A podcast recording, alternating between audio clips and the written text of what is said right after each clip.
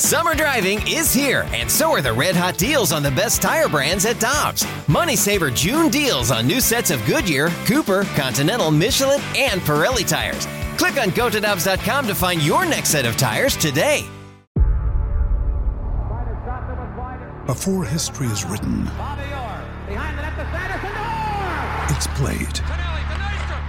Before it's frozen in time, it's fought one shift at a time.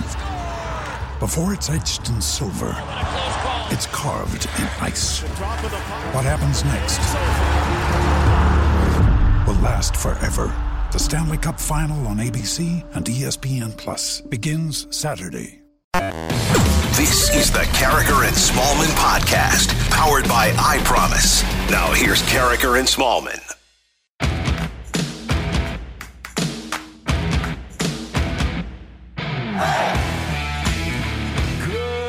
Morning, everyone, and welcome to Karraker and Smallmon on 101 ESPN. It's 701. Your time check brought to you by Clarkson Jewelers, an officially licensed Rolex jeweler, and uh, from the 101 ESPN Weather Center. Apparently, it's supposed to start snowing, Michelle, at like 8 a.m., but uh, in an hour.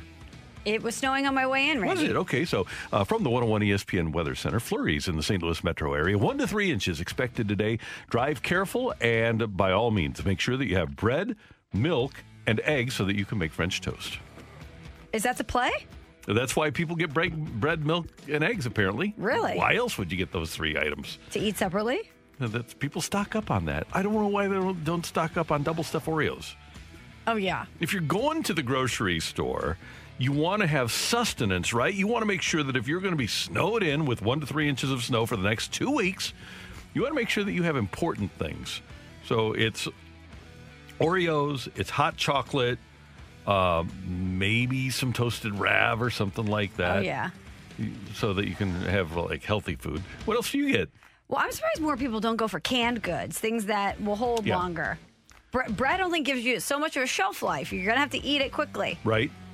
Yeah. So canned goods like. Or you would- could freeze it, I are- guess. Are, you talking like Chef Boyardee? I Or- mean, Randy, I'm Italian. No, don't disrespect me. like Okay, that. sorry about that. but uh, canned veggies, canned fish. Like, what direction are we going here with canned goods? Yeah, I would say there's soups that you could get that Yeah, are canned. Um, yeah, if you want to get some chicken, you could freeze it, get some beans, some corn, maybe some canned salsa. You make yourself a little burrito action. Stuff that won't go. Good calls. But I guess you can freeze bread too. I, that just came to me. I always love it. The reason that I did that, and there's only one reason. By the way, I, I don't know if I gave our sponsorship, but it's now 703. Time check brought to you by Clarkson Jewelers, an officially licensed Rolex jeweler. But if you go to any big city like Chicago, New York, Philly, LA, they've got a guy with a super, super, super deep voice that says, from the 101 ESPN Weather Center. You know, on the on the all news stations, they Yes. all have super deep voices. It's really fun to listen to. I like it. And we have one right here. That's right. We have traffic and weather together at 7:03 on 101 ESPN. There is no traffic and it's snowing.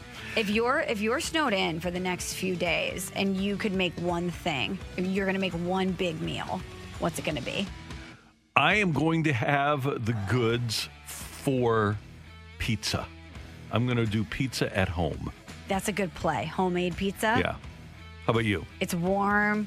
If you have the dough, you could make more than one. Right. Yep. Get all the fixings. You could do different types of pizza. And you have time to do it. You have time to do it. That's really good. I would probably do. I definitely want comfort food. It definitely needs to be warm, sticks to your insides. I think I'm going to go baked ziti. Oh, great call. That's a really good idea. Oh, yeah. By the fire. It sounds awesome. How about our St. Louis Blues? It was the first game of a series, so they had to win, right? Yeah, you knew that this one was in the bag. Yeah, before it started. Before it started, even despite the opponent that you were playing, even despite towards the end there when it got a little hairy and you Yeah. didn't know if the Blues would pull it out, you thought, it's the first game. They'll, they'll win. Alex Tuch scores for Vegas to make it 1 0, 317 into the game. David Perron comes back to tie it. He's getting hot now. He scores for the Blues to make it 1 1 1 at the 408 mark of the first. And then with the Blues on the power play at the 8 11 mark. Blues go to an Ameren, Missouri power play, get it over to David Perron. He scores! Perron taps it from the top of the circle. Schwartz a screen again in front. And the St. Louis Blues have taken a 2 to 1 lead. It's a power play goal. Hashtag LGB, and we're all cheering at the 10-10 mark. Jaden Schwartz made it 3-1 St. Louis. That was the score after one, and I texted John Kelly after that first period. I said, Do you remember that game last January when the Blues were up 3-0 after a period in Vegas and lost? He said, yeah, good point. Yeah. Well, in the second period, Max Pacioretty scores 142, and it's a 3-2 game. But then the Blues and all of us got a lot of excitement midway through the period. Blues being outshot 23 to 12. They force the turnover. Great work. Blues bring it in. Kyrou shoots. He scores. What an effort by Jordan Kyrou. He muscled up on the puck and then he dropped the weights behind the goalie. Lehner couldn't keep an eye on it. The Blues are back up by two. Four to two the score. Kyrou the goal. What an impressive goal. Michelle, I, I, put it on Twitter last night. I think it's the most impressive goal by a Blues right winger since Vladdy's one on four at Madison Square Garden about six years ago. I saw that, and it, which was a great remembering by you. No surprise, Megamind.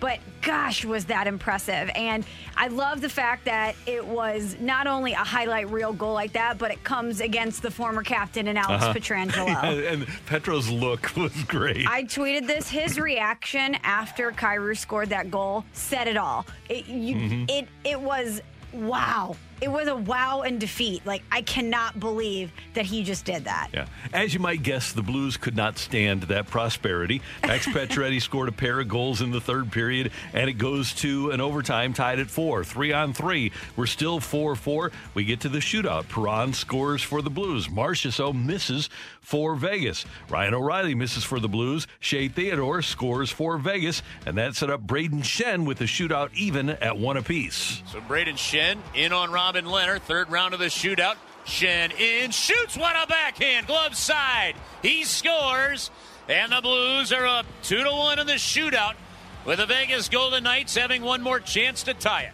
And that was Alex Tuch. He missed. Binner was able to stop him, and the Blues win it five to four. But all the discussion after the game was about Jordan Kyrou, Craig Berube on that goal. He's competitive right now and skating. Um, could have had three goals, you know, tonight with the chances he had. And, you know, he he's got some high end skill. It's nice to see. And David Perron has been that young guy with high end skill, and he's pretty impressed. You just never know that part. But where you really impressed me, like two years ago when you made the team out of camp, you had a good, good training camp, good start of the year, and again, um, not necessarily. Um, I mean, it's tough to get those opportunities on the top six, and understanding at, at that age uh, what you need to do to be successful. On, and even sometimes, like the start of the game was a little bit sloppy. You don't get things going the right way all the time, and it, it, it was a little bit like that for for us at the start. I felt, and uh, and for him, and he found a way to to really create a big goal for us. Uh, Chief trusted him to go in over overtime too. It's it's great to see. Um, and again, like I think he's, he's just deserving of everything, and it's more than just his on ice play. It's everything included. It's great.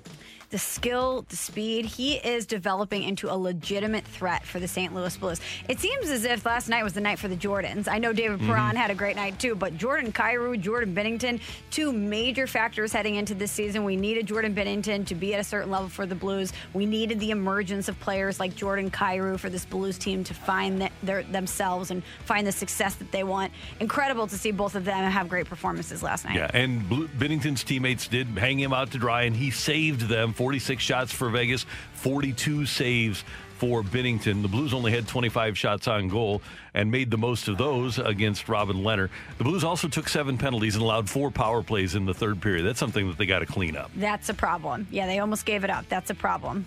Coach Berube, what does this team need to do better? Well, I think just killing plays in our in our D zone more than anything, and then their rush plays tonight. They made some plays off the rush where you know we got to deny the blue line a little bit harder. We got to we got to surf over and deny that blue line harder and kill plays, and then you know just in the D zone we got to kill more plays. There was too many plays that were made. You know, because you just get too much separation, and then that, you know they're a good team and they make plays. So it's just being tighter on people and harder on people, winning a little bit more puck battles. Uh, that'll that'll clean a lot of that up. And so the Blues come away with the 2 1 victory. Obviously, Vegas has a point, so the Blues are two points behind Vegas in the Honda Western Division. And one other note that we should make is that the Wild lost to the Kings 2 to 1, so the Blues are now in second place in the Honda West. All right, now let's see if they can match that intensity in, in the second game tomorrow night. Yeah, that's going to be uh, that, that's the biggest test for the Blues, right? Yep. All right, some of the other things that happened uh, in sports, by the way, we'll mention later, but uh, multiple reports suggesting the Blues are talking to other teams about moving Vince Dunn, who sat last night after the giveaway on Sunday. Yeah, that's that. I read those reports last night. I wonder if they'll go through with it, but it just seems like he is in a precarious position with the Blues right now. He signed a one year deal, 1.875 with the Blues before the season. And I think the Blues, who apparently are looking for a first round pick for him, they also probably need to open up some cap space for a backup goalie. Maybe. oh, well, you're not totally in on Billy Husso yet? Not yet, no. But with Dunn and those turnovers, you you knew when we heard the the bite that we played yesterday from Craig Berube Yeah. after the game when he said we're going to keep that in house. That's going to be a one-on-one conversation. You knew that internally they were not pleased with Yeah. what they were seeing.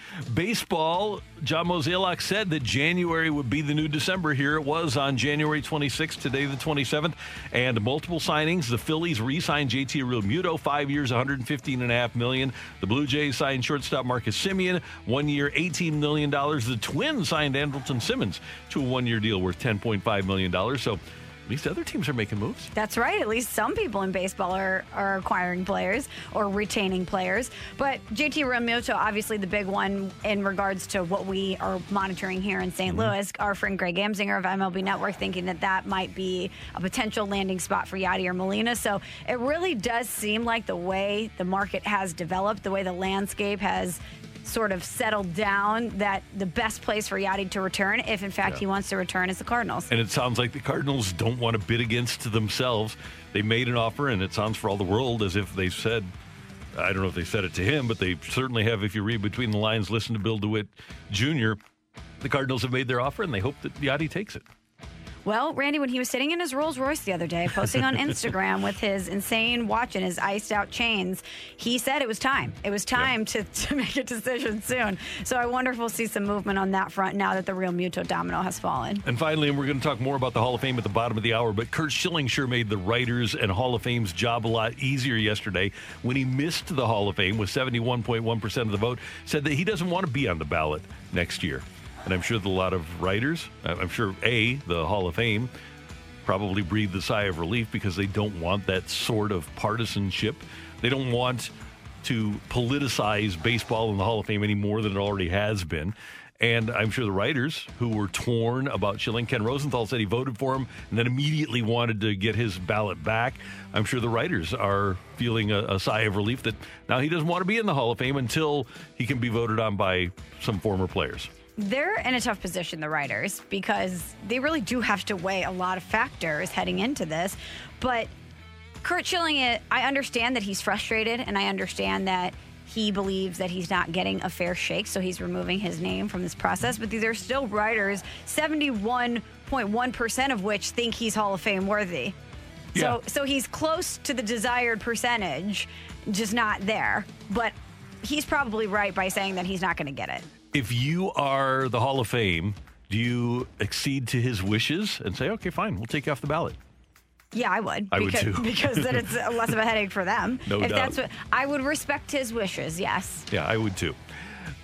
There you go. That's our uh, start. Coming up, get your text into the Air Comfort Service text line 65780 for Ask Uncle Randy. Feel free to send us a mic drop with our 101 ESPN mic drop feature on the 101 ESPN app. And you can also send us an email if you're around your if you're listening at, at your computer, at work, or at home, and you just want to send an email, you can do that too at Ask Uncle Randy at 101ESPN.com. But Ask Uncle Randy's coming your way next here with Karraker and Smallmon. We're right back to the Karraker and Smallmon podcast on 101 ESPN.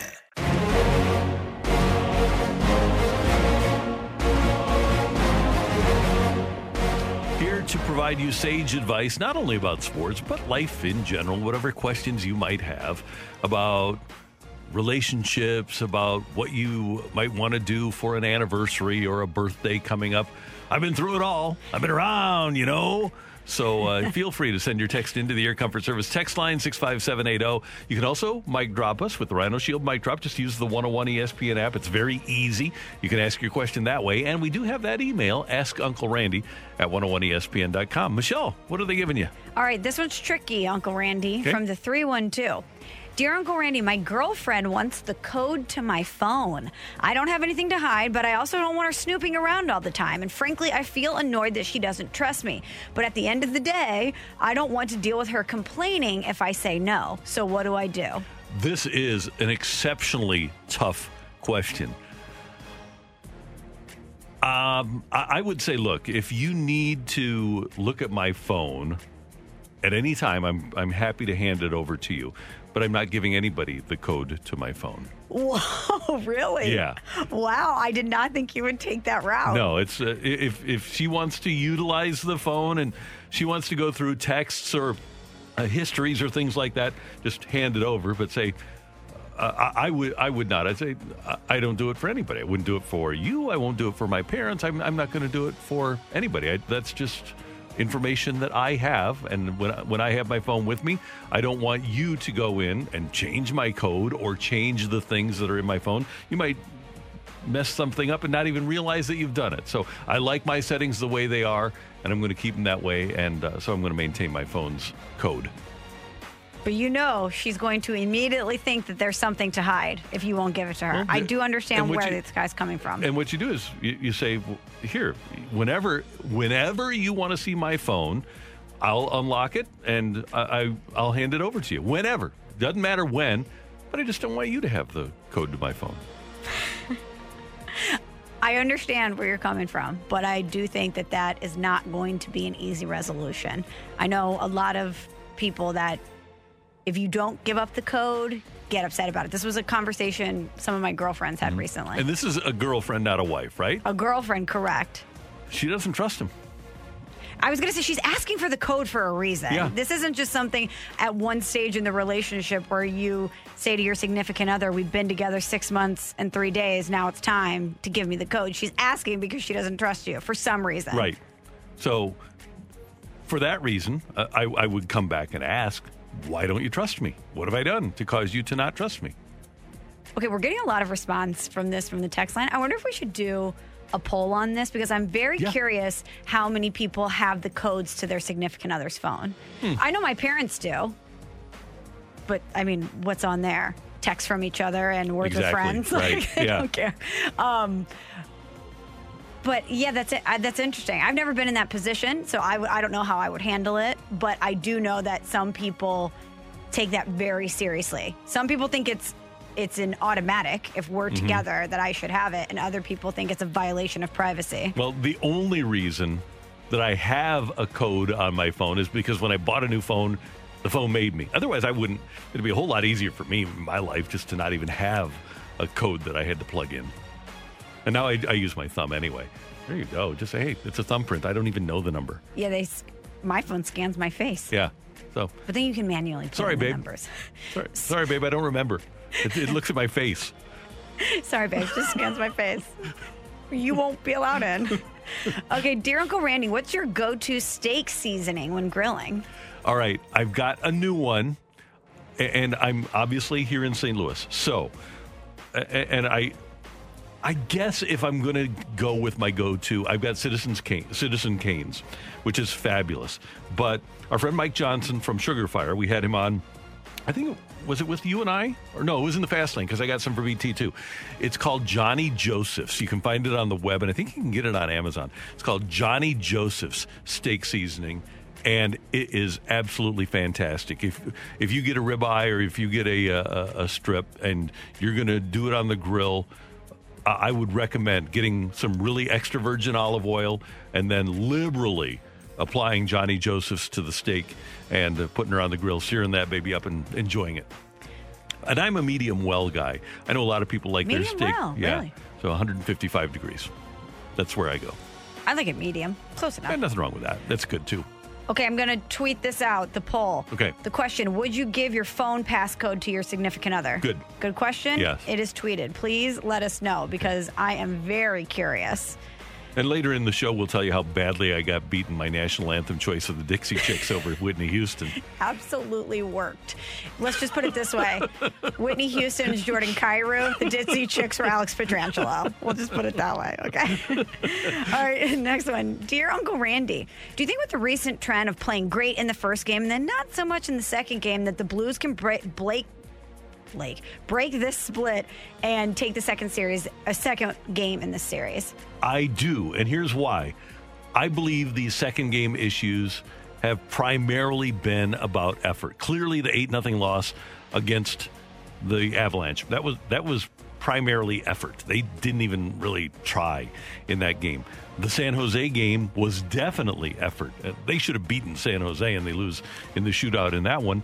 And then the third game, the Kings game the other night. Again, it's almost like they go into a game thinking they're better than they really are and thinking they're better than the opposition. The margin between NHL teams is so small that you have to try every night. So, with the issue being effort, and the one thing that a hockey player can absolutely 100% control being effort, yeah, I think they can solve this problem. And I wouldn't be surprised if that problem were solved tomorrow night. And I do believe, tell me if you agree with me, that this is the most outspoken that Craig Berube has been about his team's effort since he took over as coach over the course of the last week or so.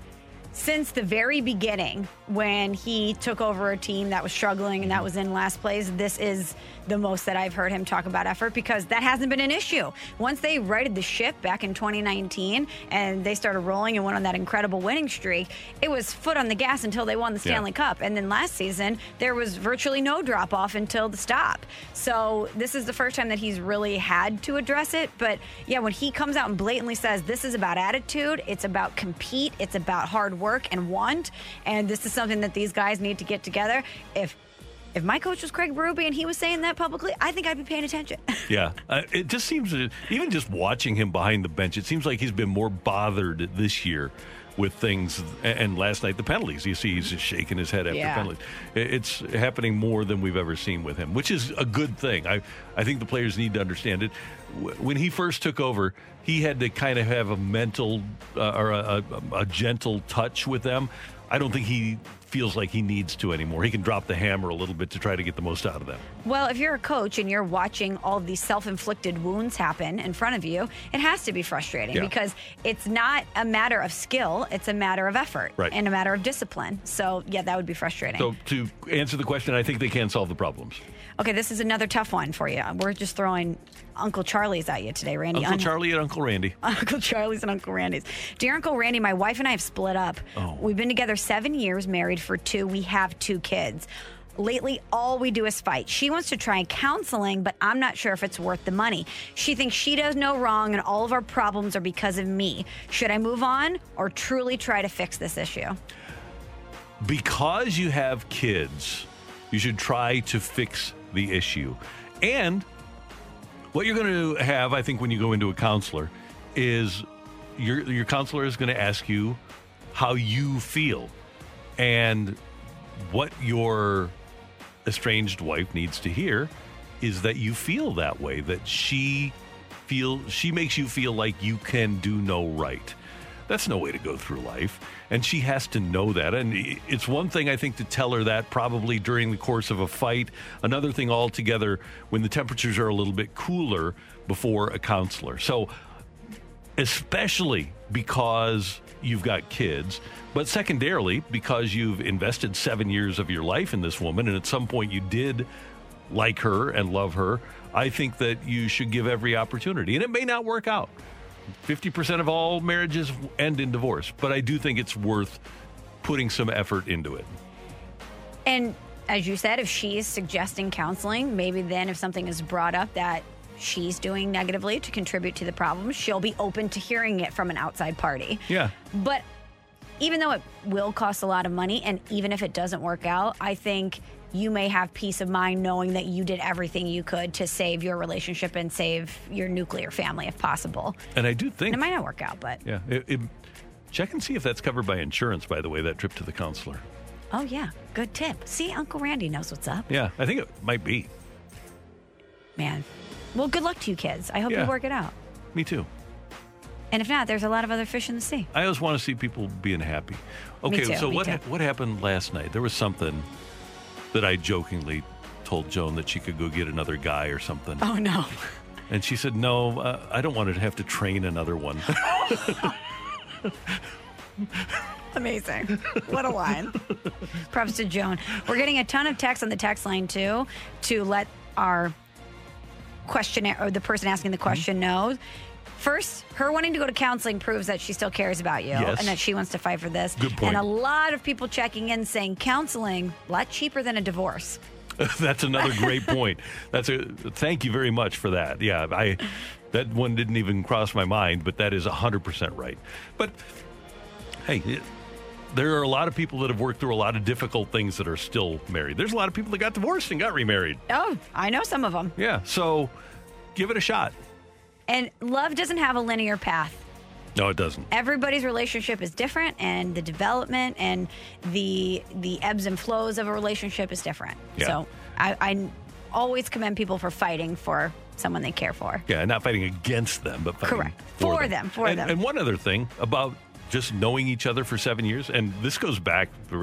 I jokingly talked about having to be retrained, but it, there is something to be said for knowing somebody for seven years, knowing the likes and dislikes, and not having to start over. yeah that's a lot Yeah. All right. Thank you very much for the questions. Appreciate it. Appreciate appreciate all the input for Ask Uncle Randy. And you can always email me. Heck, I'll send you an email back if you want at AskUncleRandy at 101ESPN.com. If you have a fight with the, the significant other on a weekend night, hey, Randy will get back in touch with you. I really You- will. you don't need a marriage counselor just email ask uncle randy Yeah, there you go. Uh, and you can always send us the mic drop and you can always send us a text. Coming up here with Karraker and Smallmon, for the first time since 2013, nobody elected to the Baseball Hall of Fame. Who has the best chance that didn't get in yesterday? That's next on Karraker and Smallmon. We're right back to the Karraker and Smallmon podcast on 101 ESPN.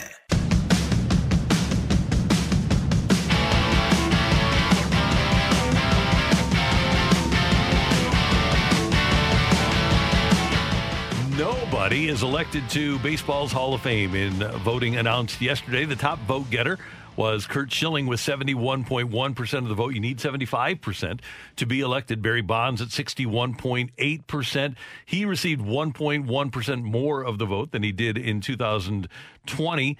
Roger Clemens at 61.6 and then Scott Rolen, who was most notable for us, made the biggest jump of anybody, plus 17.4% Michelle with 52.9% of the vote. So Rolen looks to be on a track to the Hall of Fame. i love to see that trajectory from him because he's worthy of that honor and i hope as the years you know continue to go on that he eventually gets there and he he should he's deserving of it and it seems as if you know with 17.4% more of the votes that more people who are voting are realizing that he's a Hall of Famer.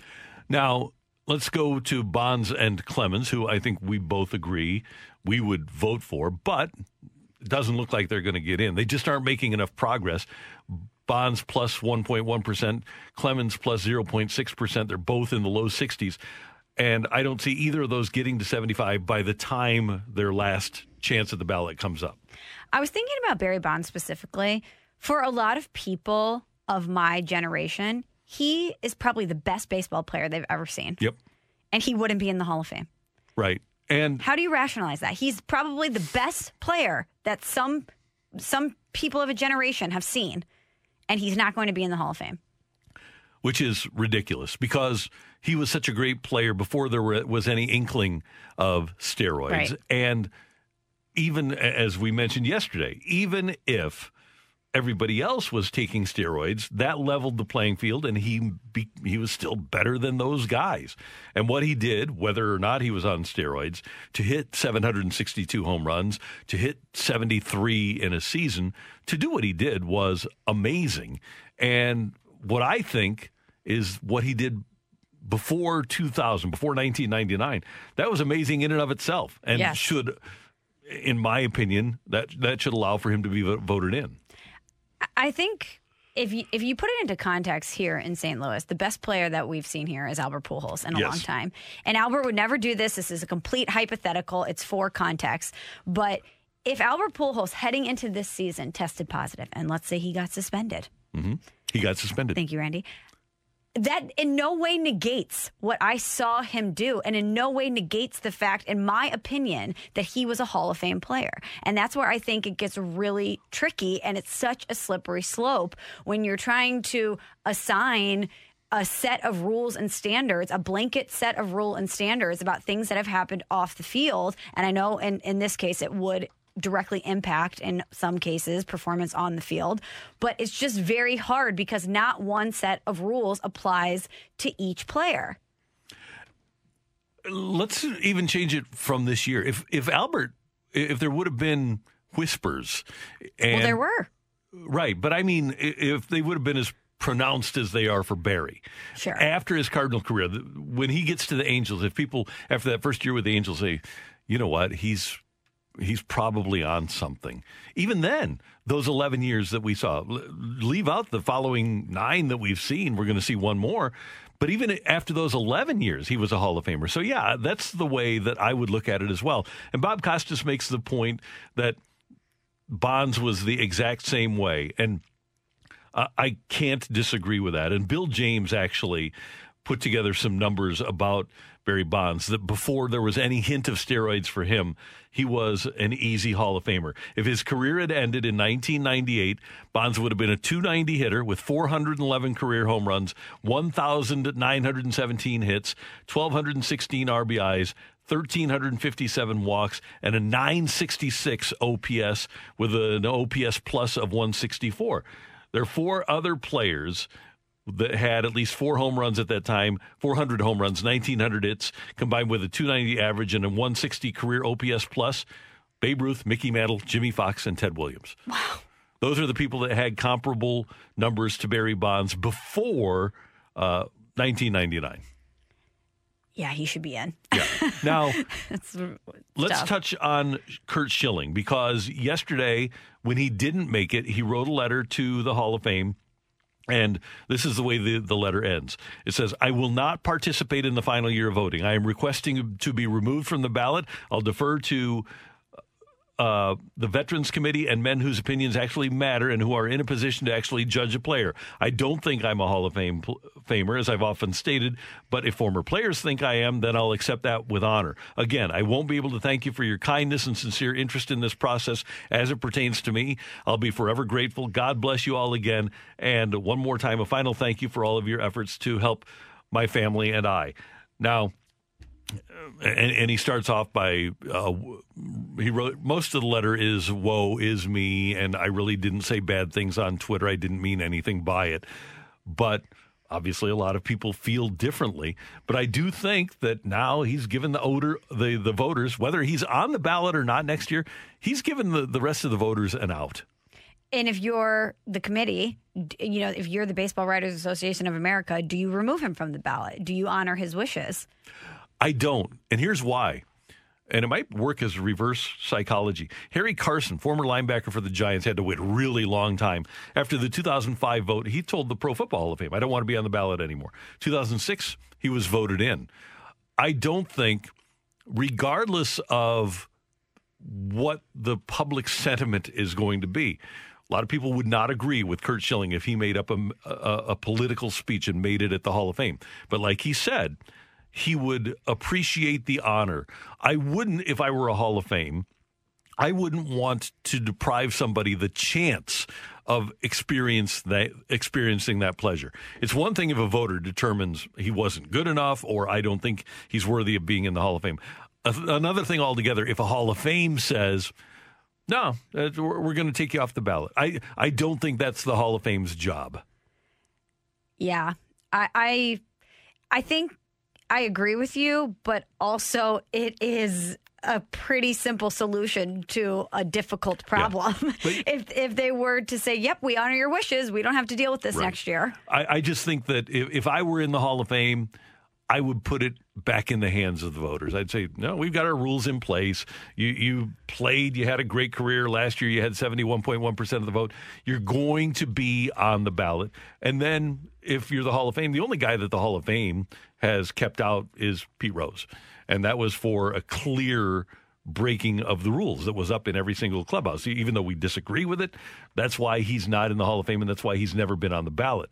For a guy like Schilling, didn't break any rules. So I'm going to say, no, these are, if I'm the Hall of Fame, I'm going to say, no, these are my rules. You're going to be on the ballot. And I'm going to put it back in the hands of the voters. And he probably won't make it next year. I also think by not getting him in, you're opening Pandora's box to some extent because, as I mentioned yesterday, we live in an era now where everyone has a platform. Every athlete has their voice amplified in ways in which they never have before. How many times have we seen old tweets or old comments from athletes come to the surface? Uh, things that they thought they were tweeting many years ago and that no one would ever see. And then all of a sudden it's brought to consciousness again. I just think the longer we go on with social media and the more we document every aspect of our lives, athletes are going to say things that upset people. Mm-hmm. Athletes are going to say things that aren't politically correct. Athletes are going to say things that the general public thinks is, are deplorable and that they don't agree with and that are disgusting in some ma- matters. But is that any way taking away from what they did on the field? No, and ultimately, that's what we're voting for, isn't it? Is what happened between the white lines. You would think so. You would think so. But I think that if Curt Schilling doesn't get in because of his views or because of the things that he said, regardless of the context of the things that he said or the content of the things that he says, you're going to have to deal with this in the future. I don't know what which mm-hmm. player it will be, but you mark my words, there's no way that as we continue on as a society with the social media trends that we have, that there's not going to be another player that doesn't put their foot in their mouth or say something upsetting and Curt Schilling then will be the standard for that. That's Michelle. I'm Randy. Coming up, we've got Take It or Leave It. Get your text into the Air Comfort Service text line 65780. Tioli next on 101 ESPN. We're right back to the Karraker and Smallmon podcast on 101 ESPN.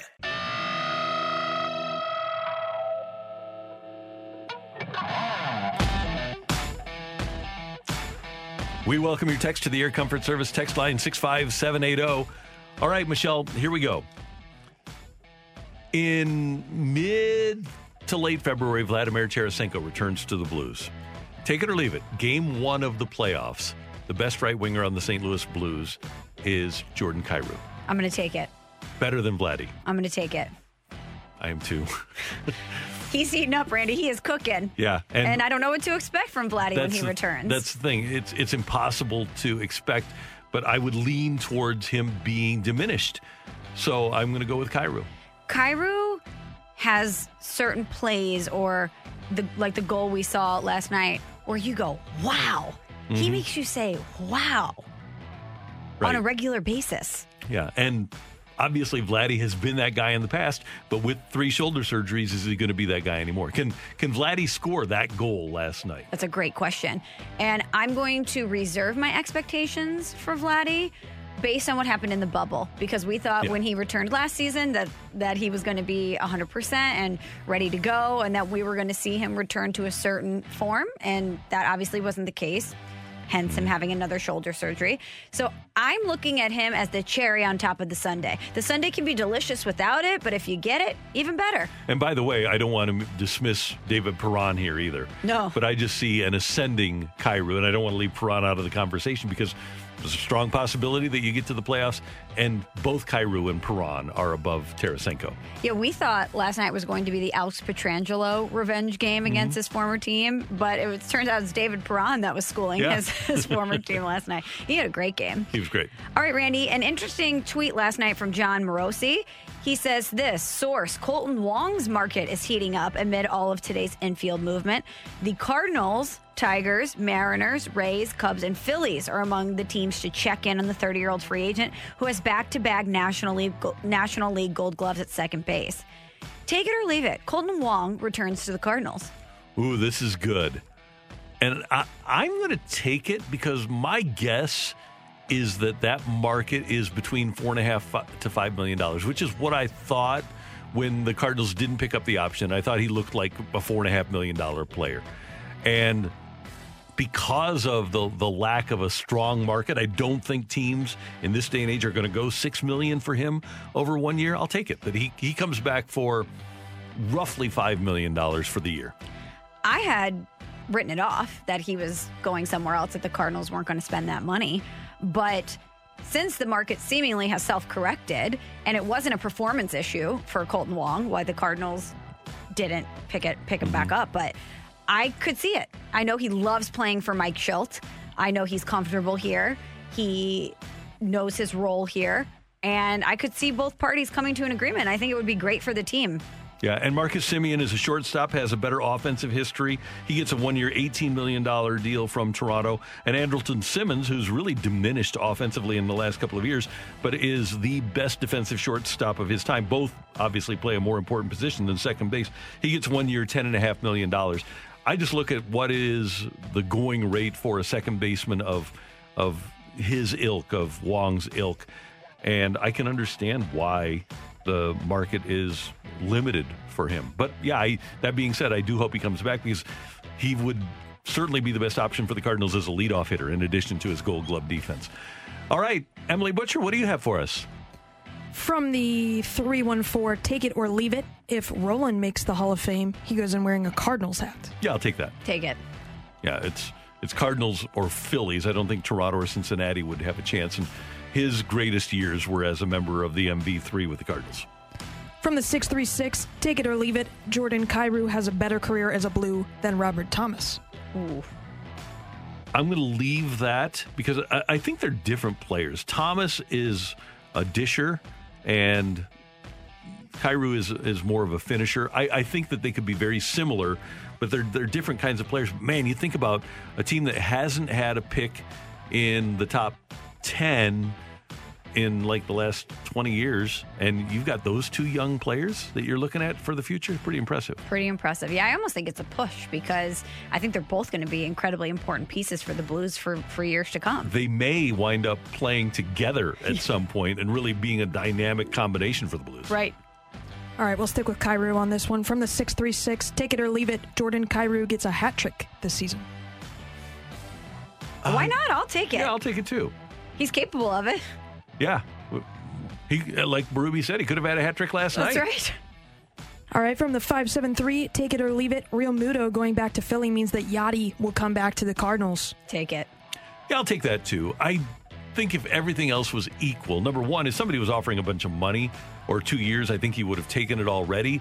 So if everything's equal and it's the Cardinals, the the Angels, maybe the Nationals, and everybody's got the one year contract for six or seven million dollars on the table. It makes sense for him, unless he's just insulted by the fact that the team he's been with since 04 gave him that offer after he made 20 million last year, which I don't think is the case. I think he'll come back if everything, everything else is equal. There's so many factors at play here. But when we spoke to Polo Ascencio, who had spoken to Yadi, and he shared with us that Yadi didn't want to upset Cardinals fans, that he mm-hmm. shared with Polo that he really wanted St. Louis and he to remain on good terms. That had a light bulb in my head because we know Yadi loves St. Louis. We know how much he loves the Cardinals organization, and it's a mutual love and a mutual respect. And I wonder if that's a factor in his mind at all. If, if the opportunities elsewhere aren't as desirable as he thought they would be, even if he feels disrespected by the Cardinals offer. He knows his place not only in that clubhouse, but in this community. And to have fans back in the stands and to be able to finally have that moment where they get to appreciate him and vice versa, I would imagine if you've played your entire career here and you've seen it happen with your best friend in Albert when he returned, mm-hmm. you know what that is going to be like. And that's a moment that he deserves. And I wonder if it's something that he thinks about. And I wonder if going forward, in, in addition to just to thinking about it, being aware of the fact that the only two Hall of Famers that have played for the Cardinals that never wore another jersey for another team are Bob Gibson and Stan Musial. That's it. Wow. All the other ones, all the other Cardinal Hall of Famers have played for a, a franchise other than the Cardinals. I think he can safely say that he's going to be a Hall of Famer. So is he looking at that too? That he would be so unique in Cardinal history if he comes back, plays his final year here, or maybe years, and then retires and goes to the Hall of Fame. How he would be one of the three greatest ever to play for the Cardinals. It'd be pretty impressive. It's incredible company yeah. to keep. From the 636, take it or leave it, Randy could have a second career as a life coach. Oh, take it for sure. I'm gonna I'm gonna defer here. Yeah, absolutely take it. You just heard Ask Uncle Randy a few segments ago. And here's why you could be a great life coach as someone who you've mentored and I've worked with you for a long time. You have an incredible gift for giving constructive criticism or constructive advice without being demeaning or without being rude at all. Like you have a very good way of suggesting to people, "Hey, maybe you should try this." And it lands. People people think to themselves, "He's right. I should do this." My philosophy basically in life is to be positive. So even when we're doing a show here, and if I have to interview somebody and there's something that's clearly negative, I always try to start it off with a positive. You know, it's, uh, well, you've been hitting the ball hard, whether they have or not, but you're one for 22. Can you explain it? And people Smart. might look at that as softballs, but I, I don't want to have anybody be get angry. I, I, maybe it is a softball, but I'm trying to get the most out of anybody that I deal with by trying to be kind. But that's why you'd be a great life coach because you would get you would say what needs to be said to the person in a way that they could receive it. Because I think Yeah. oftentimes the life coach they come at you very tough and very matter of fact and almost as if I'm a drill sergeant. This is what you need to do. Put the pizza down. And people get defensive because they don't want to reveal uh, what their deficiencies are. They're insecure about them. Whereas if you come in and you're like, listen, I know you're feeling badly about yourself. Is pizza really the best choice? Yeah. You know what I mean? They're like, you know what, Randy? Probably not. You're right. Exactly. Just the way you deliver it, I think, could really help people. Yeah. By the way, do you like the uh, Parenta Coach commercials? Parentic. Wait, which ones? The uh, I, I think it's Geico, uh, where the guy uh, says, uh, "Okay, hire him." You, Yes. or, or you hired him. You don't need to make recommendations. He's pretty funny. I also love, I forget what brand it is, so that's probably bad, but the ones where uh, young adults are turning into their parents. Yeah, that's what I'm talking That's about. that, that's the Yeah, ones? Okay, yeah. I thought so. I Do thought we that was- really need a sign that tells us to live, laugh, love? Is it Geico? Is Yeah, that Geico? I think it is Geico. I love the one where they're sitting down in the chair, where they're practicing like at the end of the day, how your, your parents just fall into a chair because they're so exhausted. who, who else reads about submarines? My dad. You don't have to tell everyone what you're having for lunch. Okay, we all see it. We all see it. We all see it. It's Brilliant. Very creative. Brilliant. Uh, thanks, Emily. Thank you. And thank you very much for your text to the Air Comfort Service text line 65780. All right. The another? waiter doesn't need to know your name. Someone just texted from the 407. That one's so good. The waiter doesn't need to know your name. That's great. hey, what do the Blues need to do to be intense enough to win tomorrow? That's next as we bring you our fresh take on 101 ESPN. We're right back to the Karraker and Smallmon podcast on 101 ESPN.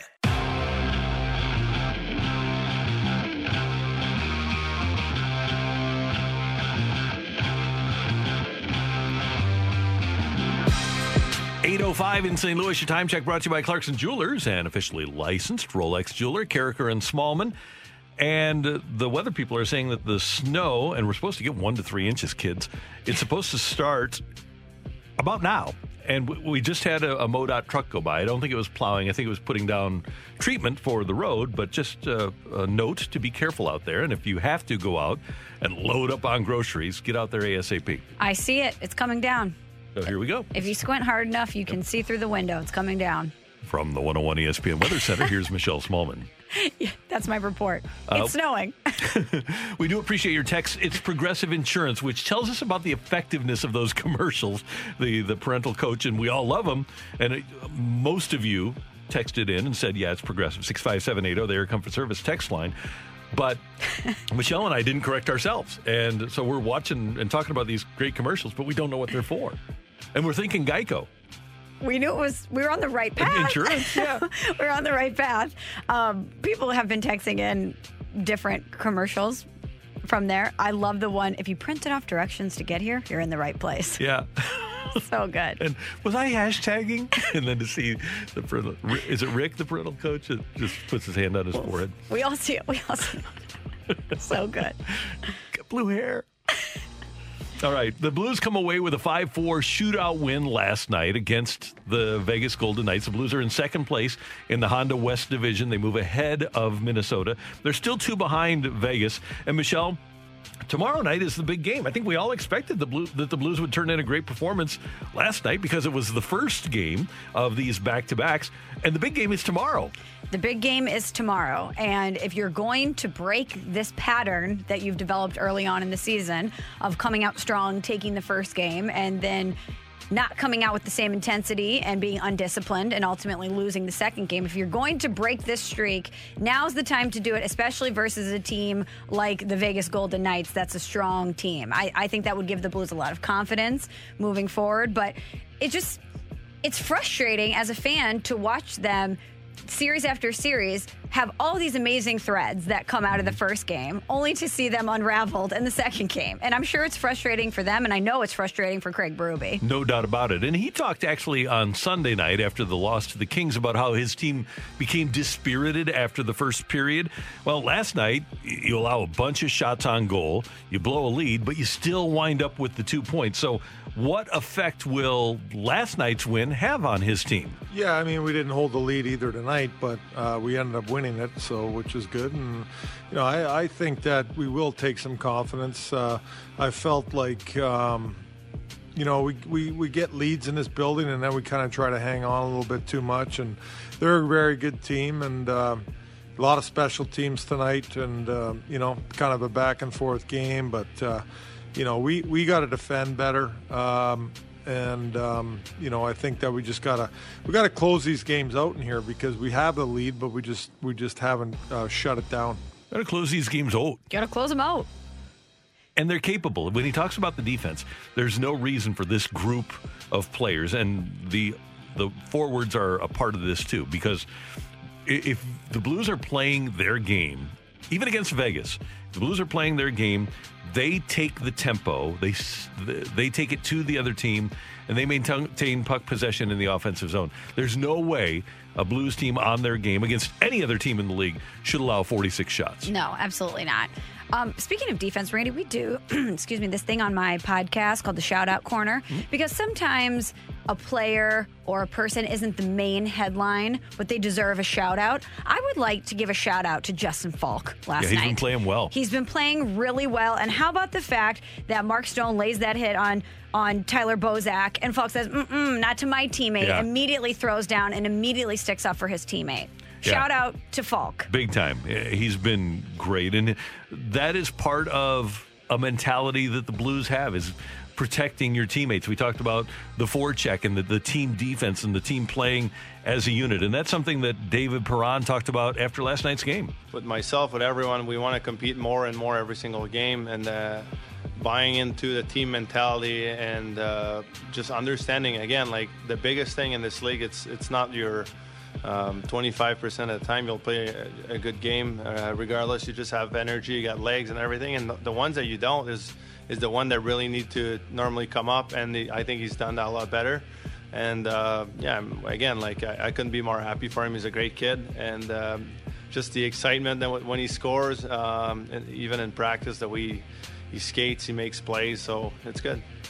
Talking about Jordan Kyrou, obviously, and it is nice to hear Michelle that the players understand what is not working and what is working. They they know where they have to go to be great. Yeah, that's refreshing because when we've seen Blues teams in the past have issues of chemistry or effort, the response coming out of the team was, We don't know what's wrong. We don't know how to fix it. And I, I said this last week when this pattern persisted. The fact that they have identified it and the fact that they're annoyed by it and the fact that they're aware of it and want to correct it is a positive. Now let's see if they can do it tomorrow night. I think tomorrow night is a pretty big test for them because if they're able to go out and beat Vegas back to back, that's huge. That's a big confidence boost, and you've cracked the code in some ways. If you again drop the second game of a mm-hmm. series, mm-hmm. that's got to really sit with you mentally. Then it starts to become a problem that you're thinking about all the time. And I know it's early, relatively speaking, but it is only a 50 game 56 game schedule.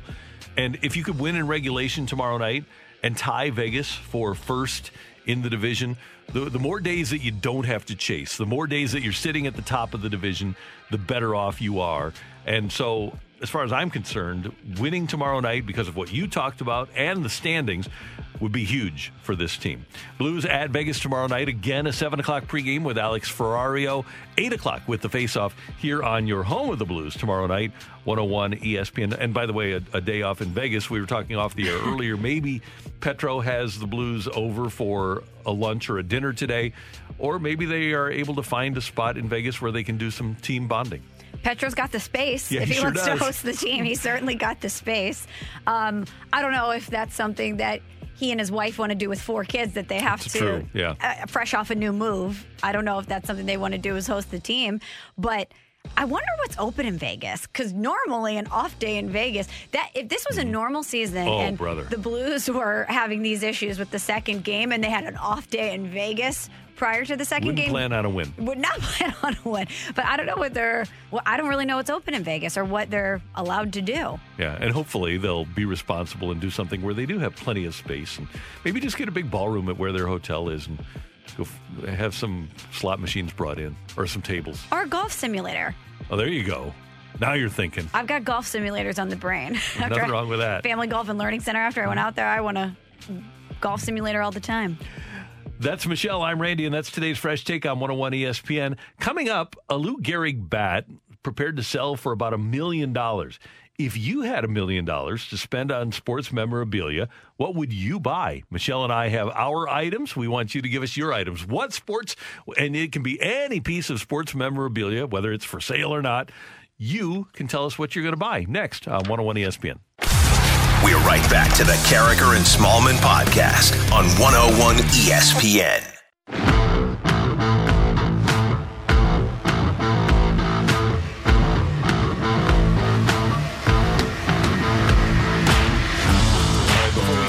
This segment, we should tell you that former Mizzou offensive coordinator Josh Heupel has been named the new head coach at the University of Tennessee after they fired Jeremy Pruitt. Who have you ever seen the uh, pictures of Jeremy Pruitt trying to wear a gator mask?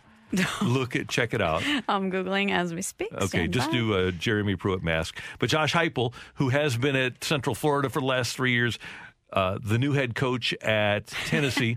Isn't that beautiful? What is he doing? What are you It's doing? like ET. It, it's like ET. Yeah. Great call, Randy. So Heupel is there, and uh, that'll be a fun little. There will be a couple of fun rivalries because Heupel was hired by Barry Odom at Mizzou, left Mizzou to become the head coach at Central Florida, and now Barry Odom is the defensive coordinator still at Arkansas, and then obviously Heupel going against a program that he was the offensive coordinator for. So that'll be fun. Tennessee is one of those programs, like a Nebraska, like a Michigan to some extent, that has had success in the Mm-hmm. past and that thinks that they should be Alabama. They think Yeah. that they're going to bring in some coach that is going to build their program like a Clemson, that they're going to bring in a Dabo Swinney to make them a preeminent program in college football consistently. And it's very difficult to win in college football. What Dabo and what Saban have been able to do, and Urban in places mm-hmm. and at, at Ohio State, they're still there now with Ryan Day, is very rare. It's very difficult Right. to do. But I don't think that if you're a Michigan fan or you're a Nebraska fan or you're a Tennessee fan, that that is the pill that you are willing to swallow. No, you're you're hundred percent correct. And Danny White, who was named the new uh, the new athletic director at Tennessee last week, he was the athletic director at UCF. So he just steals, poaches the coach that he had at Central Florida, and adds him to the Tennessee roster of coaches that continues to grow for the last decade or so. They've had four coaches in the last decade.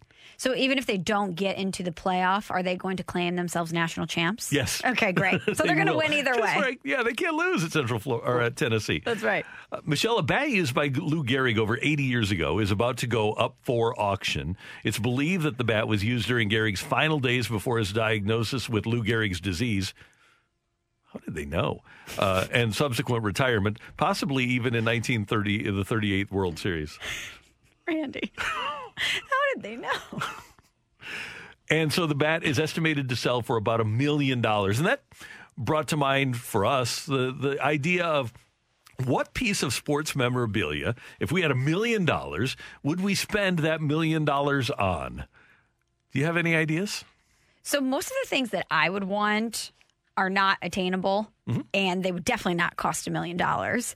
But I want something that means something to me. I also want something that is super niche and that would be a conversation piece. I would want something that when people walked in, they wouldn't just see a baseball with Babe Ruth's signature on uh-huh. it. And I would want them to say, What is that? On your mantle, and I would say, "Well, come, settle in. Let me tell you." I always said if I could have any piece of sports memorabilia, that I would want Chris Carpenter's rib. Baseball Jesus, we know the story. He had to have his rib mm. removed. Went on to pitch after that. But when we interviewed him on the show, he said it's no longer. That Yeah. when they moved back to New Hampshire, he had given it to his daughter. That it was in a jar and it broke in the move, and that it smelled terrible. Which and is they, amazing. Which is amazing. They had to dispose of the rib. But I was telling Randy prior to the segment, it reminds me of Damien Hirst at the Faena Hotel in Miami. Damien Hirst has a mammoth structure made out of gilded bones in a big glass case. So I would have Damien Hirsted it and I would have put it in a glass case on my mantle and had people say, What is that? And I'll say, It's baseball Jesus' rib. That's right. That'd be awesome. I also, on that in that same very weird vein, would love the moth that flew into Matt Holliday's ear, Sure. Yeah, have that in a jar. or maybe a taxidermied rally squirrel. That has some meaning for us. Um, but in in in reality, if I could have money to spend on something, I would think it would be so cool to have some sort of memorabilia from Stan Musials when he was in the Navy, That would be very cool. or maybe Yeah. Stan Musials harmonica. Oh, that's there's another one. put Yeah, that in a have that. case, have it on your Yeah. mantle. That would be very special. And obviously, that resonates with so many people in Mm-hmm. St. Louis. And I'm sure there's many of those out there. But how about the puck that was involved in the hand pass game? Oh yeah, that'd be great. That puck symbolizes so much about what the Blues Yeah. were and about what they eventually became. I wonder what became of that puck. That's a great question. we need to ask someone at the Blues because I wonder if they took that or if it's just floating out there and nobody knows which puck Mm-hmm. it is. See, and, and I want bigger things, Michelle, because I, I want things that are noticeable. Because I, I have a puck in my house, I could just say that it's a hand pass puck, and nobody would would know the difference. I would like the sweater that Petro was wearing, the game worn sweater, when he lifted the cup above his head for the Blues winning the Stanley Cup. Where do you think that is? He's probably got it, I would think, I don't know if the if the Blues would want it. or the Hall of Fame, Or the Hall of Fame. It could be, or the other one that I would like, and this goes back to 2005. I, I have a lot of golf clubs anyway, but I would like the club that Tiger Woods, the the lob wedge that he used for this. Well, here it comes. Oh my goodness.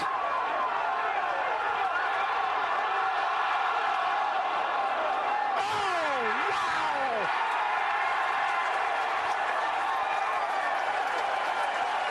In your life have you seen anything like that?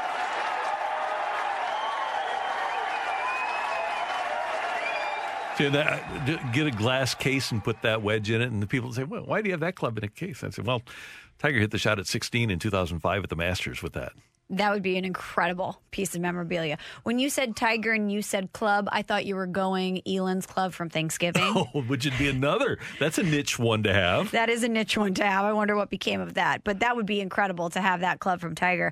I think if I could have one jersey or bat or glove or club, I would want the jersey that was shredded off of David Freese after Game Six, Yeah. 2011, which I'm I believe is at the Hall of Fame somewhere, right in the in the bowels of the Hall of Fame. Mm-hmm. Yeah. That, that'd be a good one. But we have a awesome. million texts, and we do appreciate you checking in with us. Uh, with a million dollars, I'd buy the putter that Tiger won the Tiger Slam with. That'd be another great one. Definitely. The, the last putt from that. No questions asked. I'm buying the Stanley Cup. I think that might be more than a million dollars. I wonder if you could buy that. That might be priceless. A Topps 1952 Mickey Mantle card That'd be cool. in mint condition. How about a TB12 signed football without a few PSI? Now, would you want one that already was deflated, or you would get it and deflate it yourself? Oh, you have to get it deflated, and preferably from that Colts game. I wonder where that ball is. I'm imagining it's in a lab somewhere.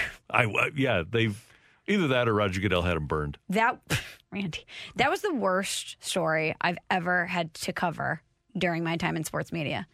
It went on forever. and it was so goofy. It went on forever. And I remember we I was at ESPN at the time and we would have our pre-show meeting and we were like if we have to talk, talk about PSI one more time mm-hmm. because there was really no development in it. It Right. was here's what happened, here here are the consequences, here's the research, here's the text messages, but it, it was just such a non-story that became a massive story. It was so annoying.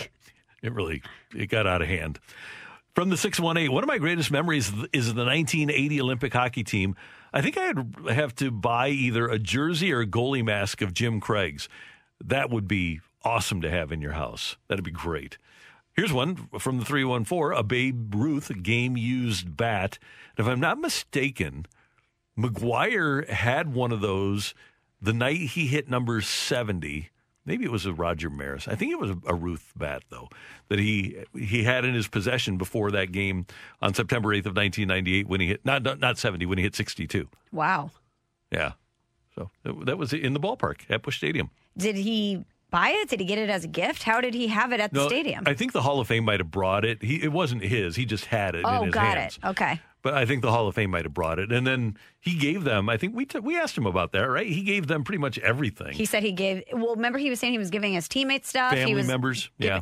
But I, and that says a lot about him. That in that moment he was thinking about where this would place in history and making sure that his teammates had things that they could remember this time by, and that might be of some value to them. Yeah. So it's sentimental value for stuff like that is so much greater, I would think, you'd hope, than financial value. Well, like this one, Randy from the three one four. I would like a crushed Bud Light seltzer from a Battle Hawks win. Oh, Caw-caw. yeah. Caw-caw. Yeah, imagine Good a Taylor call. Heinicke slammed Bud Light seltzer from the locker Mm-hmm. room celebration after a Battlehawks win. That would be great to have on your mantle. It would. A couple of other ones. This from the 434. If he would sell it, I want Ozzie's 1982 World Series ring. Ozzie did sell a lot of his memorabilia, but I don't think the ring was involved. And then from the 618, and this might be the best one Shoeless Joe Jackson's shoes. Now, that would be funny. Yeah, that would be funny. So I, I think this is I think we, this has been good for us. Yeah, there's so many there's so many responses that I'm sifting through. I want the Patriots tape of the Rams practice. It was burned. Yeah, it was in Foxborough. It was burned. Yeah, But that would be pretty cool though to have the tape. That we'd find something out, wouldn't we? It's so strange the time in which things like that happen because now it'd be in the cloud. Someone could That's just hack, true, hack yeah. it, hack into the cloud. That's a great point. and you'd have it. But back then, only one set of tapes. yeah, I, I do have to get this one in. Clint Malarchuk's bloody sweater. So Steve Tuttle ran over his neck and cut his jugular vein, and he almost died on the ice. Oh, my God. In a game against the Blues, the Buffalo goalie. But uh, he survived, and I'm sure that his bloody sweater is still around somewhere. Do you think he kept it? Probably, I would think that that's somewhere in his household as a memory. I wonder if they cut it off of him. Oh, you know what? I think they did. That's a good point. Probably did. Probably disposed of it. Thanks for your input. We do appreciate your text. Tons of them, too, to 101 ESPN. Next up, we've got the fight for you. We're right back to the Karraker and Smallmon podcast on 101 ESPN. Welcome to the fight on Karraker and Smallmon. In the red corner, Average Joe Listener. And in the blue corner, the undisputed king of morning drive. Please welcome Randy Karraker.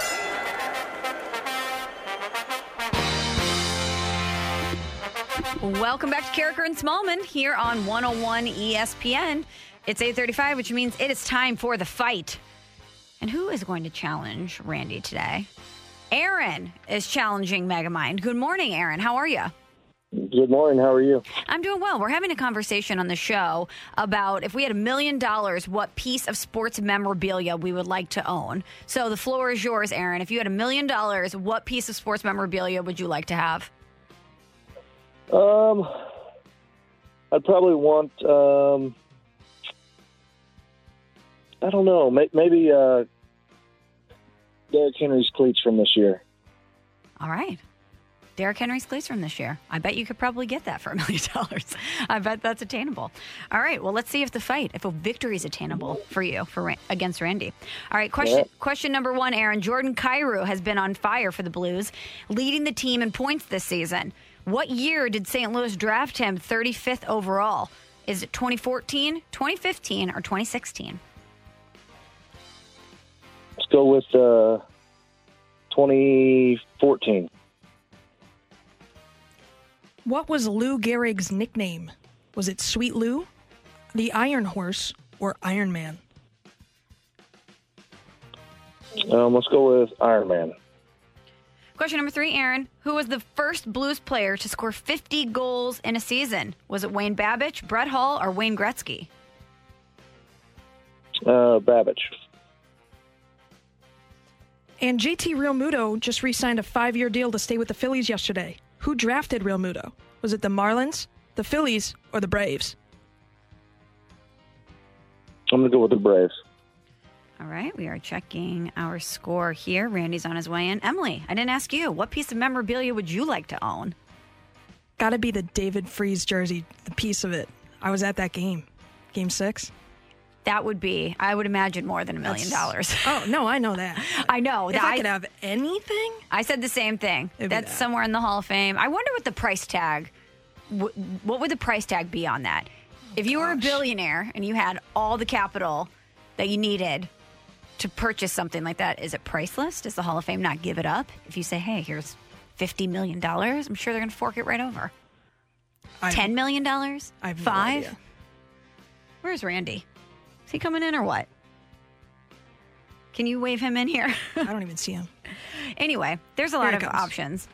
Someone says, some we're getting a lot of text. Someone says a pair of Harry Caray's glasses. That would be pretty cool to have. Michael Johnson's golden cleats.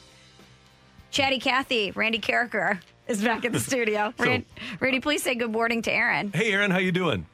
I'm doing great. How are you? Good. One of the great things about being in our hallway is that you run into so many superstars and icons like John Hewlett, who works Yes. next door at Casey.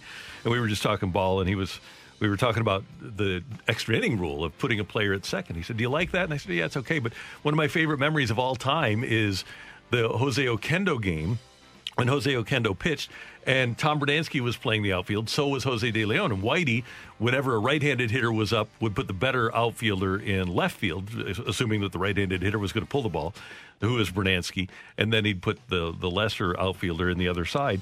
So it got to a point where Atlanta was having lefty righty lefty righty, and U-Man would have to. He got to the point where it was Brunansky to left, De Leon to right. De Leon to right, Brunansky to left. So, and it happened for like six or seven hitters. It was unbelievable. Oh my gosh. he knew the drill. It's probably exhausting doing that. But yeah, it is pretty fun when we pop out of the studio to use the restroom or to go get a Mm-hmm. water and you run into you, man, and you run into Riz. There's, Yep. I call it summer camp because there's always someone fun in the hallways. That's great. That you want to chat with. Uh, Randy, Aaron is with us. Say good Yes. morning to Aaron. Aaron, great to have you with us. Thanks for listening. Thanks for playing. Yeah, thanks for having me.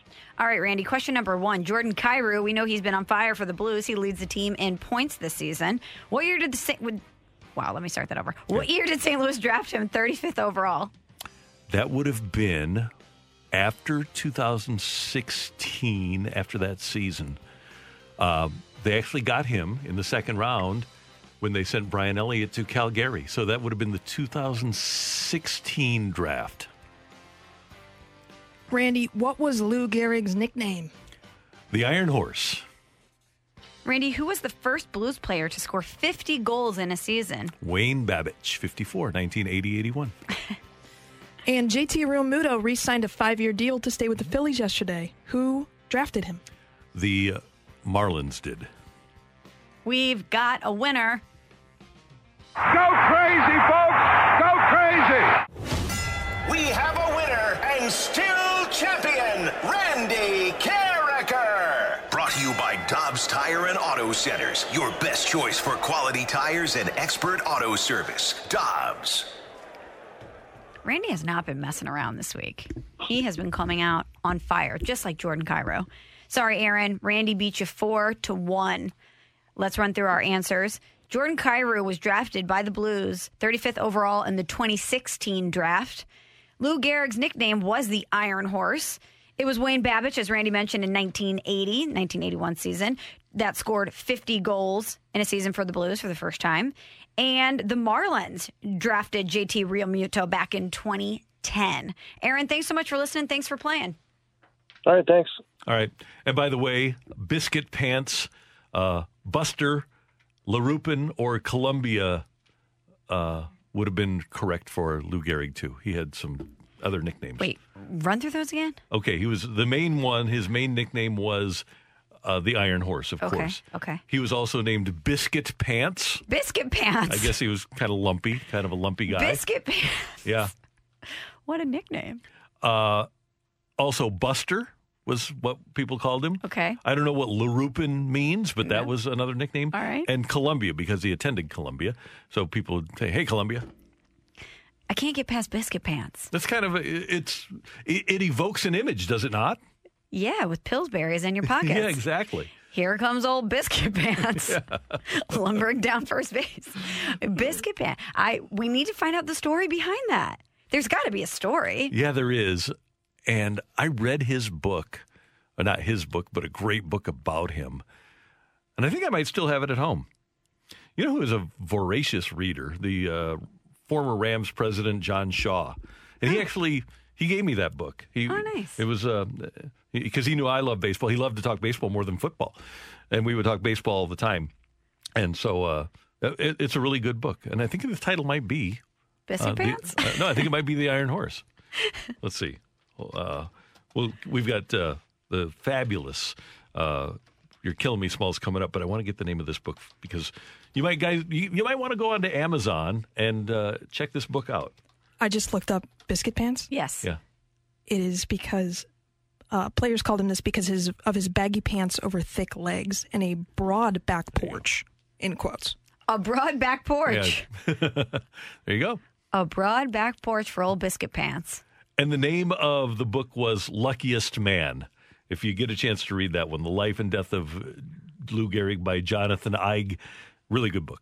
Okay, noted. Sports book, but I just learned a lot in the past two minutes. see? A, a book I need to read and a, a little known nickname for a great. Yeah. Biscuit pants. I would be so mad if someone called me Biscuit Pants. He probably I know guys are different. They chop it up like that. Yeah, women probably would not want that one. If I walked into one of my girlfriends and was like, What's up, Biscuit Pants? I'd be like, We're not friends anymore. how dare you? First of all, how dare you? Coming up, you're killing me, Smalls. I want to one ESPN. We're right back to the Karraker and Smallmon podcast on 101 ESPN. All right, we're looking forward to this. It's time for. You're killing me, Smalls. Rainey, I'm so excited for the nine o'clock hour because we're getting most of the band back together. We're going to Yeah. chat with our old buddy DeMarco Farr. It's going to be fun. 9:30 for DFAR. And so we're clearly going to talk to DeMarco about things happening in his life and in the NFL. And I'm sure we're going to ask him about the Rams. And maybe this is one of the questions on the docket for him Jared Goff's future.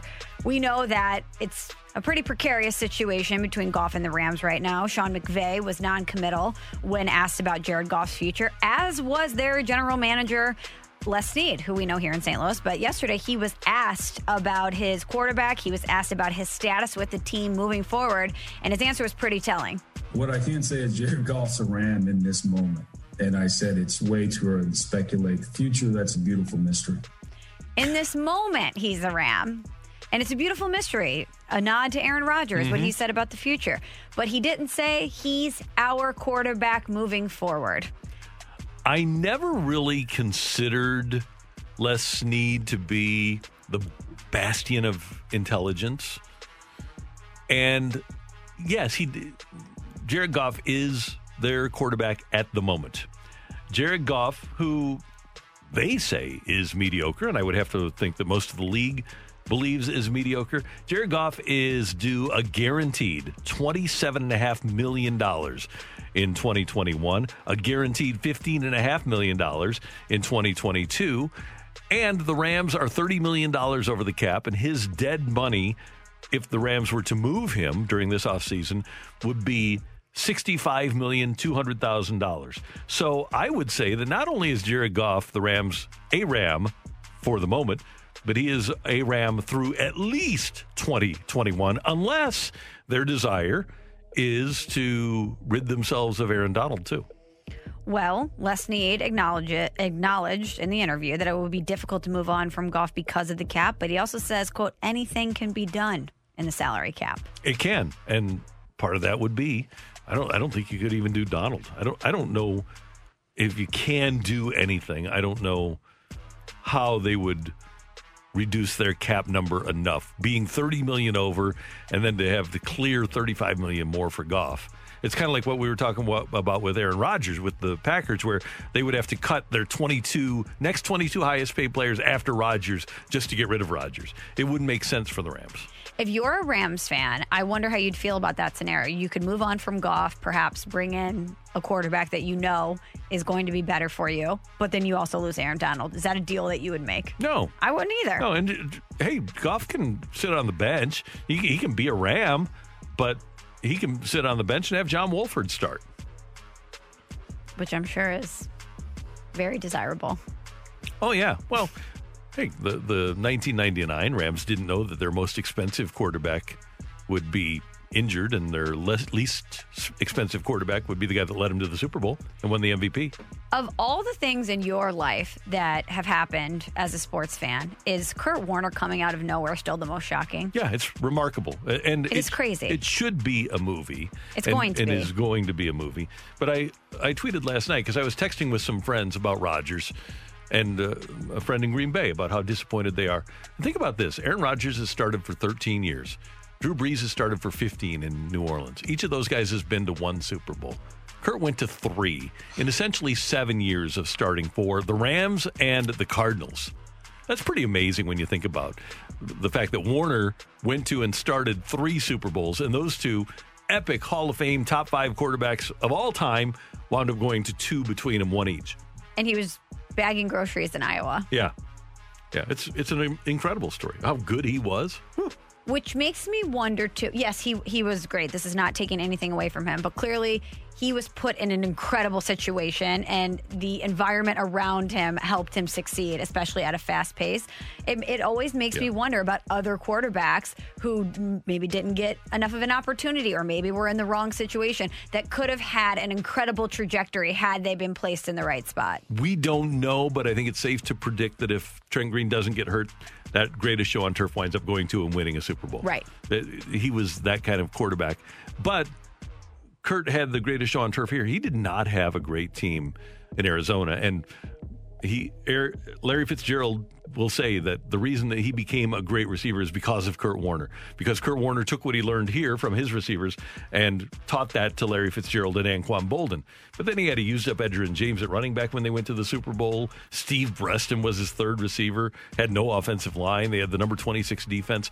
That might have been more remarkable, taking the Cardinals to the Super Bowl than what he did with the greatest show on turf.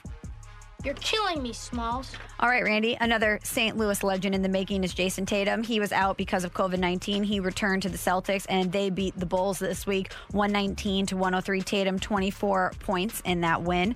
But Matt Barnes has the All the Smoke podcast, and it's he, it's Stephen Jackson, Allen Iverson joined them, and they were talking about Jayson Tatum and about how good he is. And Allen Iverson had this reaction when talking about Jayson Tatum. I love Donovan. Jayson Tatum. Dog. Killer. Dog. Hell yeah. He got a lot of Kobe in him too. Uh, yeah, you can tell. You can tell he was working with him. A lot of Kobe in him too. And Jayson Tatum had that tweet. He quote tweeted it and he said, "This feeling is priceless. AI always showing love." And it has to be pretty cool for him to see people like Allen Iverson acknowledging him in this way. Yeah, one of the all-time greats and a guy who changed the game. And you talk about somebody the one thing you don't question about him when he was on the court was, as Jack Flaherty calls it, he got a lot of dog in him. Yeah. That's what uh, Iverson had when he played. So that is a huge compliment. And by the way, just listening to those guys, what an appropriate name for that podcast. All the smoke? Yeah. You think they head on over to Jack in the Box after they're done? I don't know. Perhaps. Perhaps. Um, I do love that Kobe comparison, though, because we know that Jayson idolized Kobe yeah. and that he got to train with him before Kobe passed away.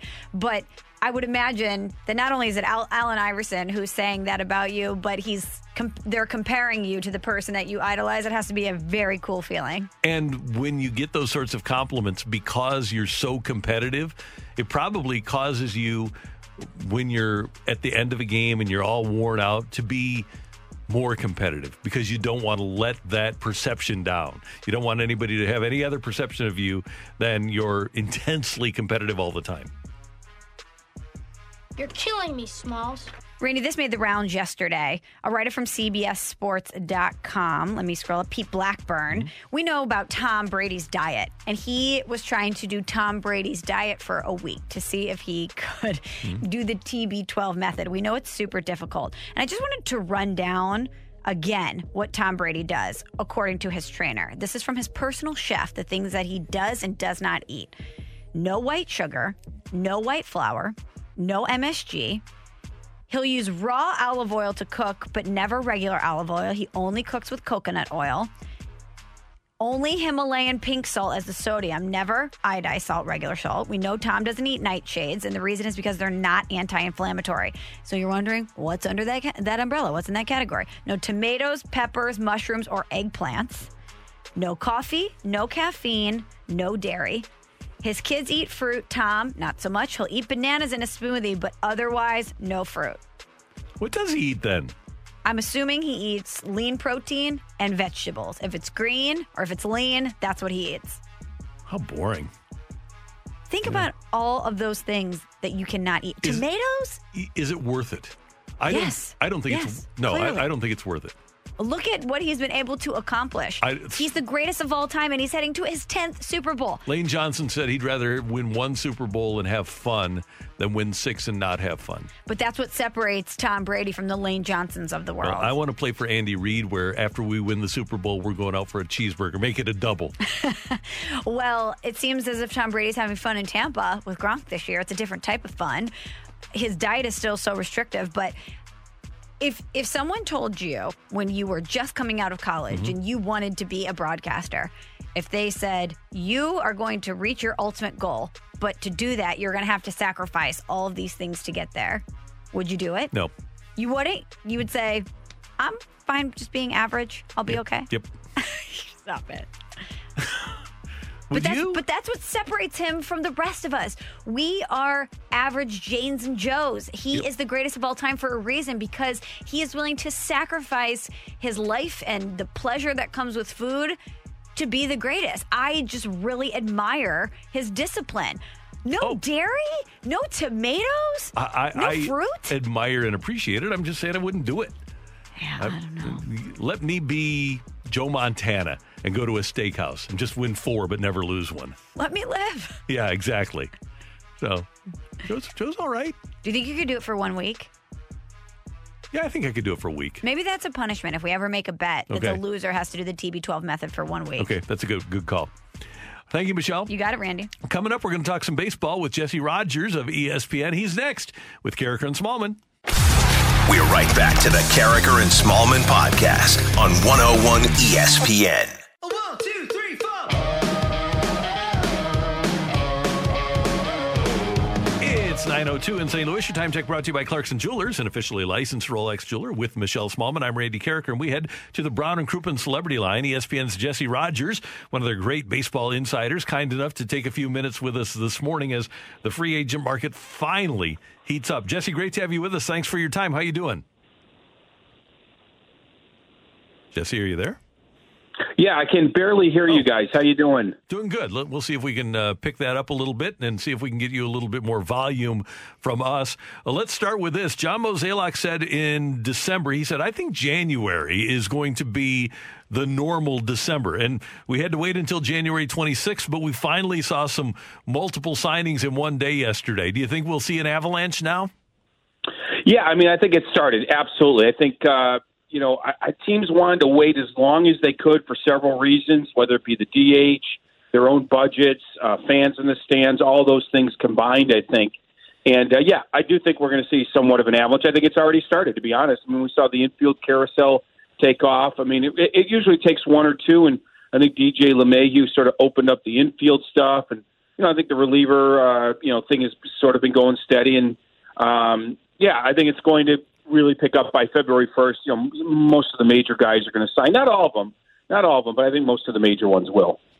Jesse, since the Cardinals seemingly aren't going to make any moves this offseason, we've been focusing a lot on the catching uh, free agent market. And yesterday, with Realmuto getting an agreement with the Phillies, we were paying attention to that as it pertains to Yadi or Molina. Do you think Yadi's going to return to the Cardinals? Yes, I think Wainwright and Molina will return to the Cardinals. I, I, I talked to Wainwright a couple weeks ago. He said it was mulling a couple offers, but you could just tell the way he was talking that St. Louis was still on his mind. I haven't talked to anybody with Molina's camp lately, um, but it's my understanding that somehow, some way, they're going to find their way back there. And I, I, I don't know this for sure, but I have a feeling they realize that that both Molina and Wainwright realize that they're going to find their way back to the Cardinals. It's getting late. Um, you know, no one's going to blow either player away with some massive offer unless the Cardinals insult them you know, really insult them. I see them both returning. But you guys are closer to it. Um, you may have a better feel for it. But the, the, the things I've been hearing, and even just talking to Wainwright, yeah, they're, they're, you always have to have two or three teams, you know, just to have someone else to turn to, right? Um, in case you need to go to the dance with them. But I, I, I do think they're both going to return to the Cardinals. And Jesse, if that happens, that seems to bode well for the Cardinals in the Central Division because it doesn't seem like anybody else is really moving forward. Oh my God, absolutely, absolutely. I, I might make the, I might make the Cardinals favorites without Molina and Wainwright at this point. You know, I just said the Cardinals are a pitching organization. They always come up with pitching, and the rest of the division just doesn't have enough. The Cubs don't have enough. They've subtracted big time. Uh, the Reds subtracted big time. Uh, we know the, what the Pirates are doing. Milwaukee's interesting because I love Craig Counsell. They're always hanging around. Um, they didn't subtract, but they didn't really add. I mean, Milwaukee is that type of team that will sort of be there in September, probably. But the Cardinals can pitch. The Cardinals can pitch, and Wainwright would certainly help matters. Um, and I, I just think they're probably the best team right now in the division based on all the other teams subtracting. ESPN's Jesse Rogers on 101 ESPN. And Jesse, the Brewers, according to reports, are at least listening to offers for Josh Hader. But we hear that the offers, it would take an overwhelming offer to, to get Hader. What do you think overwhelming would be to get a guy like that? Well, I, they say that. I don't know if that's completely true because they have a, a closer in waiting. Um, the kid from last year was amazing that they had in the back end of the bullpen there. And um, my point being, of course, you put that out publicly, it would take an overwhelming offer, and then maybe you make a more you know normal sized deal. Uh, I've seen this guy up close. If you guys have, he, he, the shine is off a little bit. It is. He's starting to get hit a little bit more. He's not even using his fastball as much, um, if, if I recall. He's walking a few more guys. It's just it's a little bit of a crack, but that's if you want to get a deal where you get something you know big back, you you you, you make that trade before he gets on the on the other side of whatever he's you know maybe it's usage, maybe it's age or something. Not that he's old, but you know he has thrown a lot of hard pitches in the last couple years, couple three years as that team has contended. So yeah, you talk about an overwhelming offer. It's going to take a a top prospect, but we're not talking about you know it's a pretty good close. We're not talking about a four for one for for a closer. I mean, it's going to take one of your top prospects, maybe a couple other you know B level guys, but I, I don't think it's the moon that the the way the Brewers are talking. Now, look, they may held out. That's that's their opinion, but I think teams understand the shine's off him a little bit. If it wasn't, they wouldn't be looking to trade him, right? So I think there, there, there's a middle ground there. So I don't think it, it's going to take the moon to get Josh Hader. Obviously, a good package, but doesn't have to be the best in the, of, of of all your prospects, that sort of thing. Jesse, Kris Bryant has talked about losing a little bit of the joy in playing the game. The Cubs are looking to continue to reboot. If you had to look down the path, how do you think this ends for Kris Bryant and the Cubs? Well, I mean, if you asked me a year ago, I didn't think he'd be on the team in 2020. I thought he would have been traded at the winter meetings last year. So maybe I'm not the right guy to ask, but I, I, I did. I think at this point it's going to end by July 31st of this year. Um, I don't see any other scenario. He's not going to get an extension with the Cubs. That I would, you know, pretty much go to the bank with. Um, so the other two things are, you know, you give him a qualifying offer and you let him walk, um, or you trade him by July 31st. Obviously, trading him by July 31st means you get probably the most for him. Even if you get something for him, it's pretty much sort of 50 cents on the dollar. I guess he's if he's having this huge, huge first half – and you know the Dodgers lose a third baseman, the Braves lose a third. I mean, a real contender loses a, a third baseman or even an outfielder. that's when you might be able to cash in on getting a better prospect or two on July 31st. But whether they trade him in the next month or two or or in July, it, it, they're not getting you know that huge huge package you might want or expect with less than a couple three months whatever it is left in his in his uh, you know team control. So that's how it's going to end. It's going to end with some sort of a deal where I'm sure Cub fans are going to be underwhelmed by the return unless that specific scenario where he is really wanted by on July 31st and, and a couple teams you know bid on him and, and, and give up something big for him. As the Cubs continue to retool and reading some of the, the quotes coming out of Chicago, they say they want to remain competitive, but it doesn't seem like both of those things can really exist at the same time. How bad do you think that this could get for the Cubs? Pretty bad, and and you know you're right. They they forecasted sort of this threading the needle. That's the phrase they use, threading the needle of contending while retooling. And I, agree with you. When you trade you Darvish, just as he's becoming the best version of himself, it's hard to understand how you're going to contend. This isn't trading, you know, your best reliever. This is a trade. This is trading your best starter. You know that that that that's it. That there's not that's the game. If you trade him at that point, in my opinion, unless you're just loaded, and they're not. It's Kyle Hendricks and and who knows who else is going to be on that mound. Literally, it's it's four guys that you know don't have a track record at all or very little one. Like you know, a guy like Alec Mills who pitched a no hitter but doesn't have that much uh, on his resume. So, yeah, I don't see how. And, and remember, this is before subtracting Bryant, and they're probably going to trade Craig Kimbrel if he's any he's anywhere decent in the first half. I mean, their problem is the division. Like, you don't even have to be that good to compete.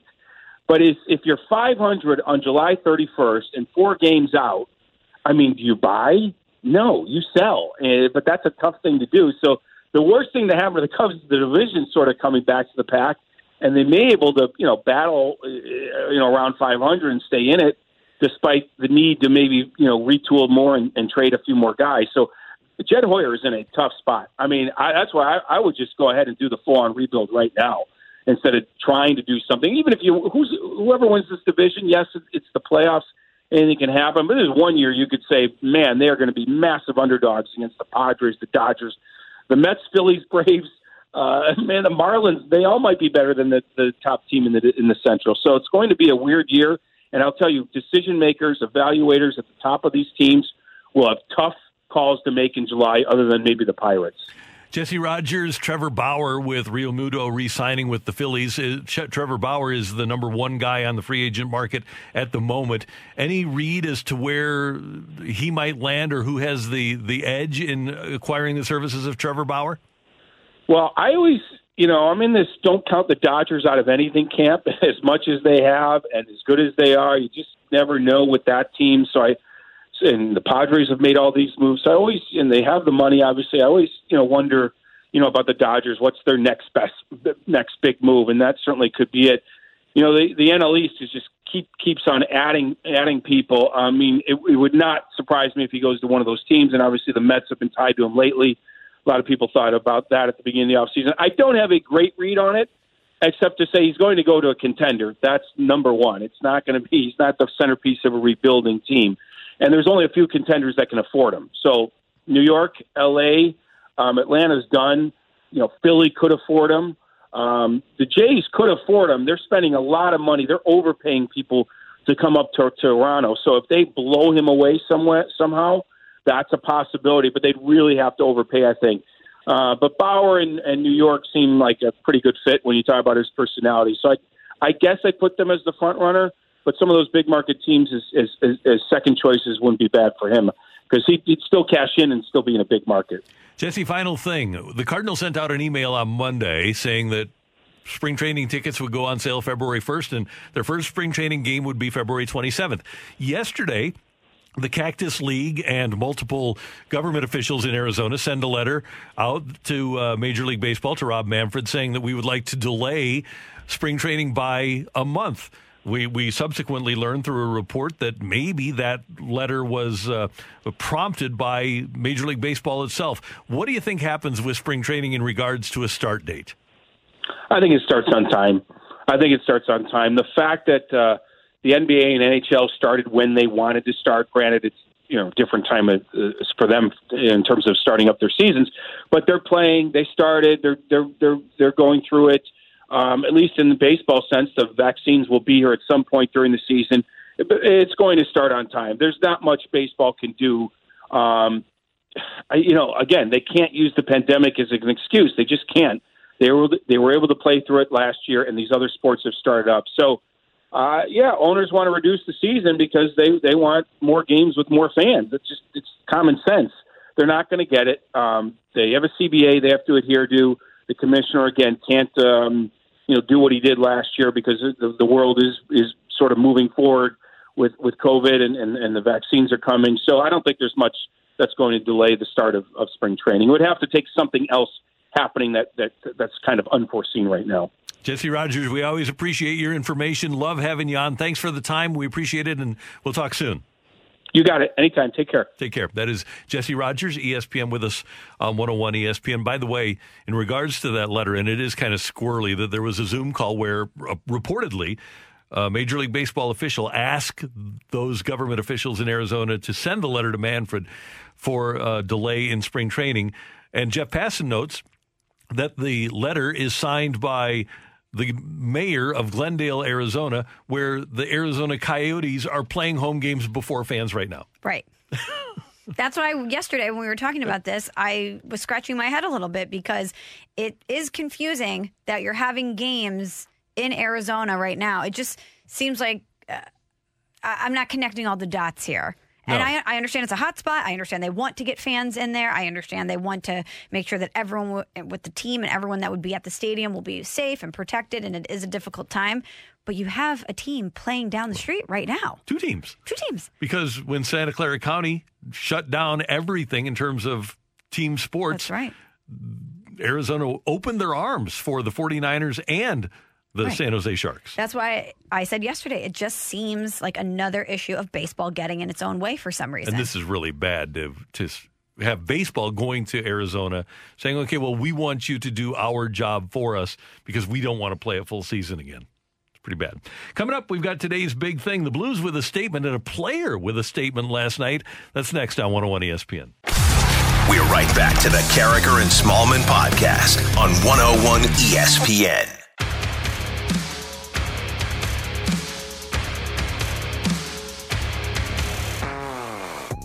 Karraker and Smallmon on 101 ESPN. The Blues coming away with a 5 4 shootout victory over the Vegas Golden Knights last night. And Michelle, it was interesting to me going into the game that the opponents for Vegas so far have been two against Anaheim, not great, and four in a row against Arizona. I think the real first test for Vegas this season came last night in their seventh game. And I think the Blues winning, and they didn't do it in the prettiest fashion or in the best fashion, but the fact that the Blues beat Vegas in their first real tough test says something for the Blues. yeah, it wasn't. It was an exciting game, mm-hmm. and it had the outcome that the Blues desired. But there's certainly some things that they would like to clean up. But there was also some great threads that you can pull out of that game, some positive trends. And while last night might have been the first real test for Vegas, I'd argue tonight is the first real true test for the Blues. Tomorrow night. Or yeah, excuse me, Yeah. tomorrow night. I woke up this morning and I thought it was Tuesday. By the way, I, I'm weird on days this week. Okay. it's very bizarre. So yes, tomorrow night, and you can listen right Okay. here on 101 ESPN. And speaking of some of the threads of last night's game, one of those was put through the needle by Jordan Kyrou. Love it. Blues being outshot 23 to 12. They force the turnover. Great work. Blues bring it in. Kyrou shoots. He scores. What an effort by Jordan Kyrou. He muscled up on the puck and then he dropped the weights behind the goalie. Lehner couldn't keep an eye on it. The Blues are back up by two. Four to two the score. Kyrou the goal. Muscled up right past Alex Pietrangelo to score that goal, too.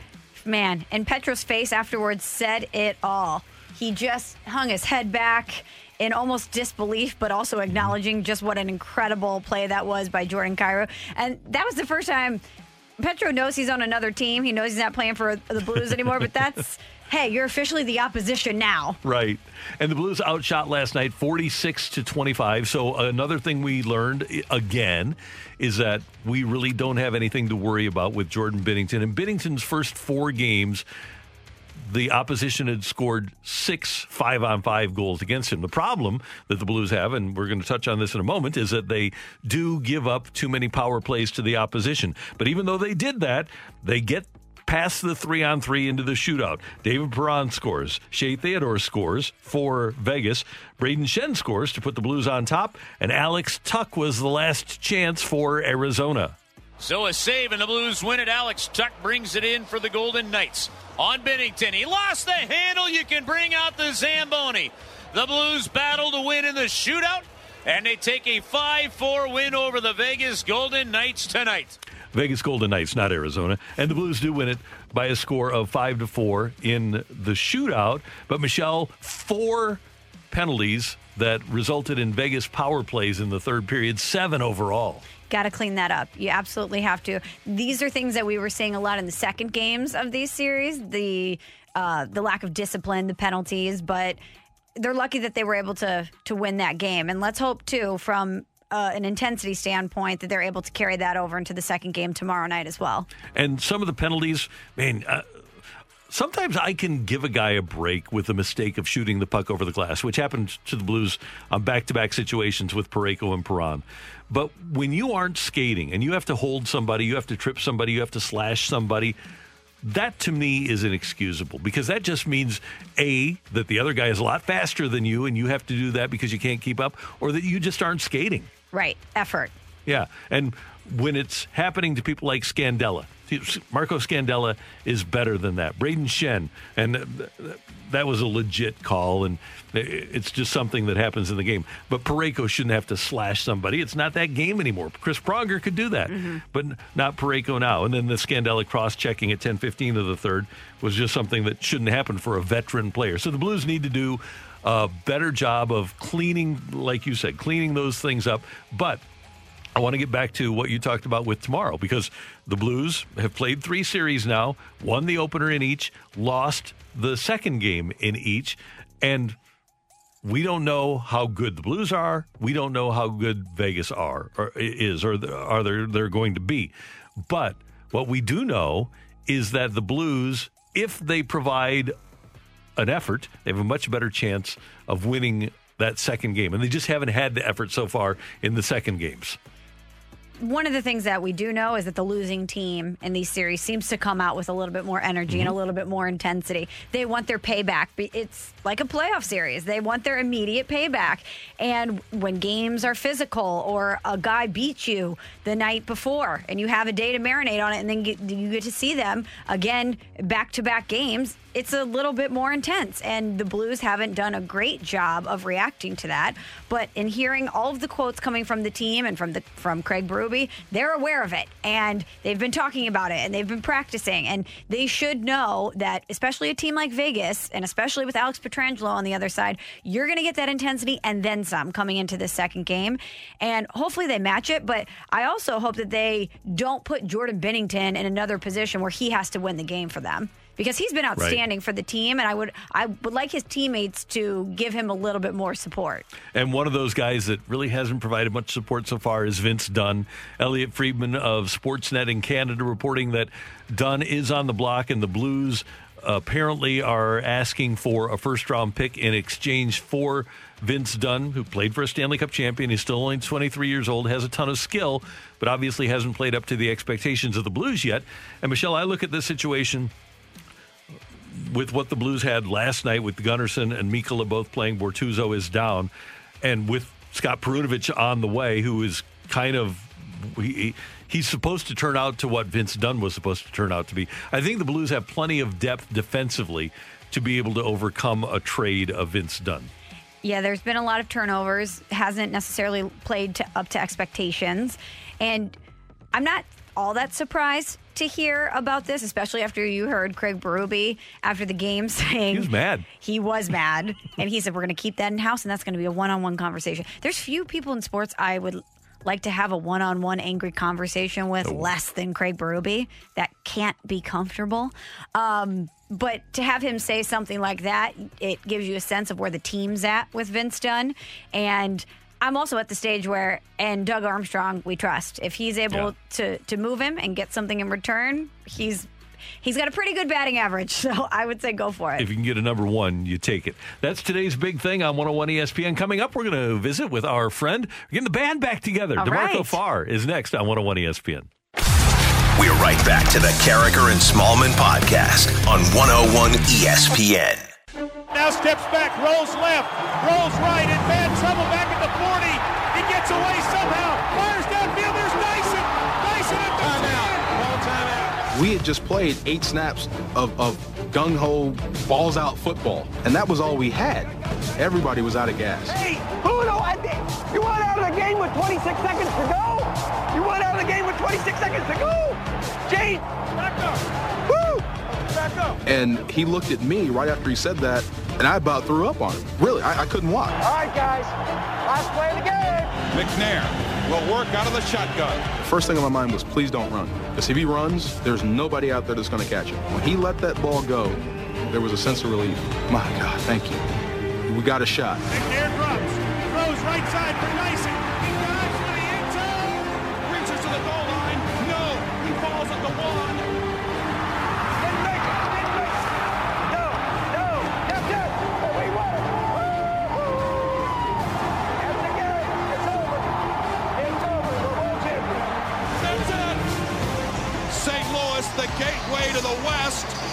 Is now the gateway to the best football team in the world.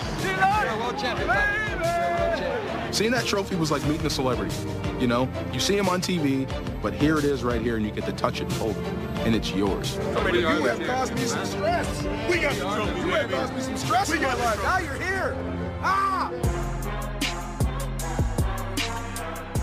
Saturday is the anniversary of the St. Louis Rams winning Super Bowl 34, and you heard a lot of DeMarco Farr on that piece. And DeMarco Farr, we're getting the band back together. Michelle, Randy, and DeMarco. He's back with us on 101 ESPN on the Brown and Crouppen Celebrity Line. How you doing, my man?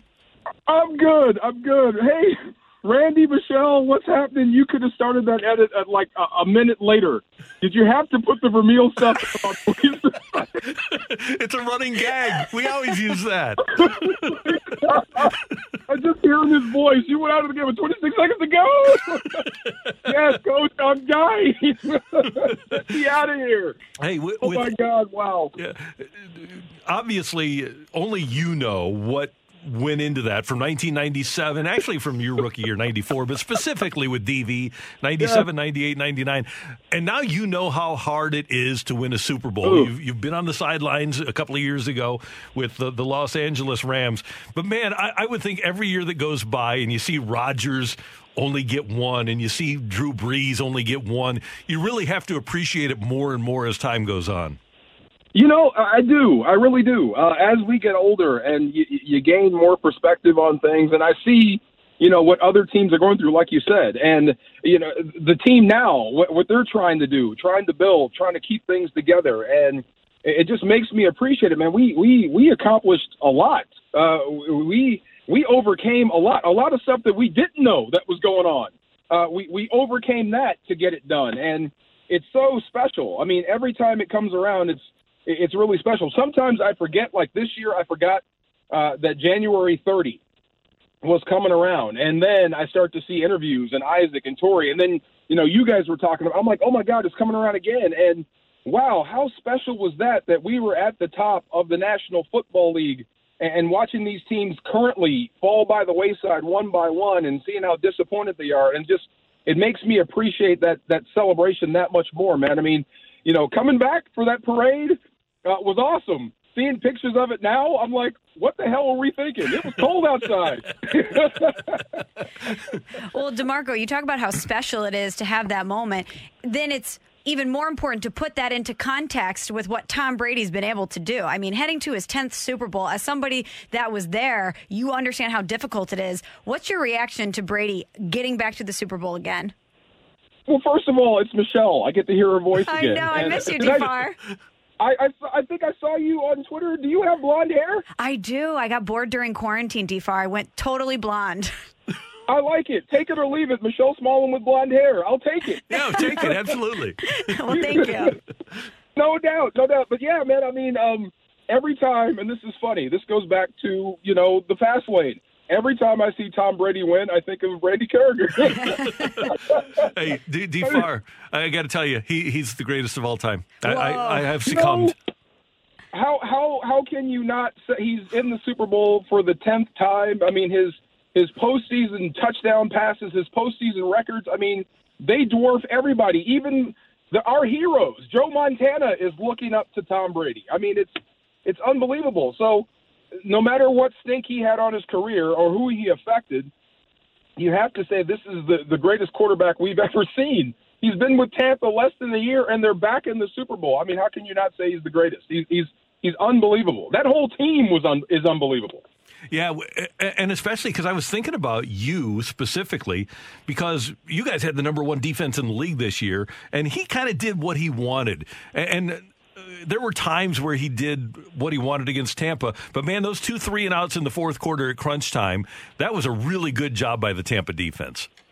Yeah, no doubt. I mean, Todd Bowles and what he's done with that defense, and then Ndamukong Suh's down there. Uh, J- Jason Pierre-Paul is down there. That defense i- is really stout. They're good against the run, and they can get after the passer. So they have all the ingredients uh, to be a dominant defense. Plus, on offense, they've got some weapons. So, yeah, no shock. I was surprised that the Rams actually came away with a win uh, against Tampa, and it wasn't that the defense, the Rams defense, played well. It's just Tom Brady was off that day. I think that's when Antonio Brown had just gotten there, so he was trying to force feed him the football, and they kind of got away from their game plan. But you could see, man, if they ever get this right, figure out that formula on offense, they've got it on defense. This is going to be a Super Bowl uh, contending football team, and sure enough, here we are. Demarco, I'm I'm sitting in my BarcaLounger on Saturday, and Jason Pierre Pierre Paul gets that sack against Rodgers, and I had to give him a hand.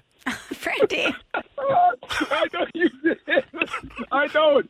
You know, I- how much time did we spend talking about this dude and how crazy that was that he lost his fingers on the 4th of July, but here he is still playing. It's amazing. You know, it's great. Le'Veon Bell, Antonio Brown, uh, they're in the Super Bowl, and so is JPP. I mean, uh, it's a great job that Bruce Arians has done with the Tampa Bay Buccaneers. Not only Tom Brady, give him all the credit, but Bruce Arians has done a fantastic job with that football team. DFAR, this is what you missed the Randy JPP hand jokes. This is what, this is what Oh you missed on the show. Um, oh my God! but Demarco, from a defensive standpoint, Patrick Mahomes and that Kansas City offense, it's it's a whole nother animal. When you watch him, what do you see, and how do you stop him if you can? You know what's funny? Uh, I was talking to, to Kevin Carter, and he was texting with Todd Lyght, you know, guys from our defense, and we brought up the Kansas City Chiefs. You know what we would do against them, and we all kind of got quiet at the same time. Who's going to run with Tyreek Hill? Uh, no one wants that assignment. And then Patrick Mahomes. I mean, this is a this is Brett Favre 2.0 this is the, the a Brett a, a, quarterback that's not afraid to make any pass versus any defense, uh, but, but with just less turnovers, less of the, the the cowboy mentality, but the same ability. So, and I think we're only uh, this is just the tip of the iceberg with him. So he is so special. He makes everything go, but their culture is second to none. Uh, you know, w- when you see them up close and watch how they treat each other and watch how they perform in game, it's not about the opponent. They're competing with each other, not you. So it's not about you, it's about them. So that's a special culture they've created in Kansas City. And uh, you'd have to think Mahomes is every bit uh, as big a part of that as anything.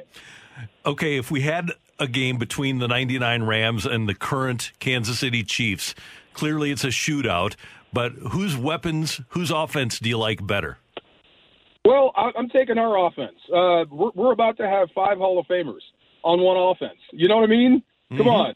How do you not take the greatest show on turf? As soon as Torry gets in, that would be it. That's going to be it. So, um, yeah, against anybody's defense, even the 85 Bears, I'm taking our offense. But I got to be honest, man. I mean, that's that's a tough offense to stop. So uh, we may screw that thing up on defense, Randy. Yeah, well, you know what's amazing? They're that good. And Eric Fisher, while a good player, he's no Orlando, and they don't have Yeah. anything close to Marshall. To be able to do that with Mahomes and essentially the receivers and obviously the the otherworldly tight end, what what they do is amazing. Yeah, you know, I had to ch- when when they were here um, that Monday night game, that that scoring explosion. So I'm actually standing in the end zone. So I want to kind of get you know, my eyes on Patrick Mahomes up close. Let, let me see if this guy is really worthy of all the talk. So I'm standing 15, 20 feet away from him as he starts to sprint. He's in the red zone, and the play breaks down, and he starts to sprint towards uh, to his left, to, right towards me. So I'm looking in his helmet. I can see where his eyes are going. He is staring straight at me or staring at the pylon, and then throws the football backwards accurately uh, to Kelce in stride. Like, how in the hell did you see him? And how did you do that as you're running full speed? This guy is special. So uh, it- it's no shock with a quarterback like that, with Andy Reid and Eric Bieniemy pulling the strings, that that offense is that prolific. Well, DFAR, we of course have to ask you about the LA Rams. I'm looking up at the TV right now, and it's a video of Les Snead saying that Jared Goff is a Ram at this moment with a, a title on it that said Goff's future in LA uncertain.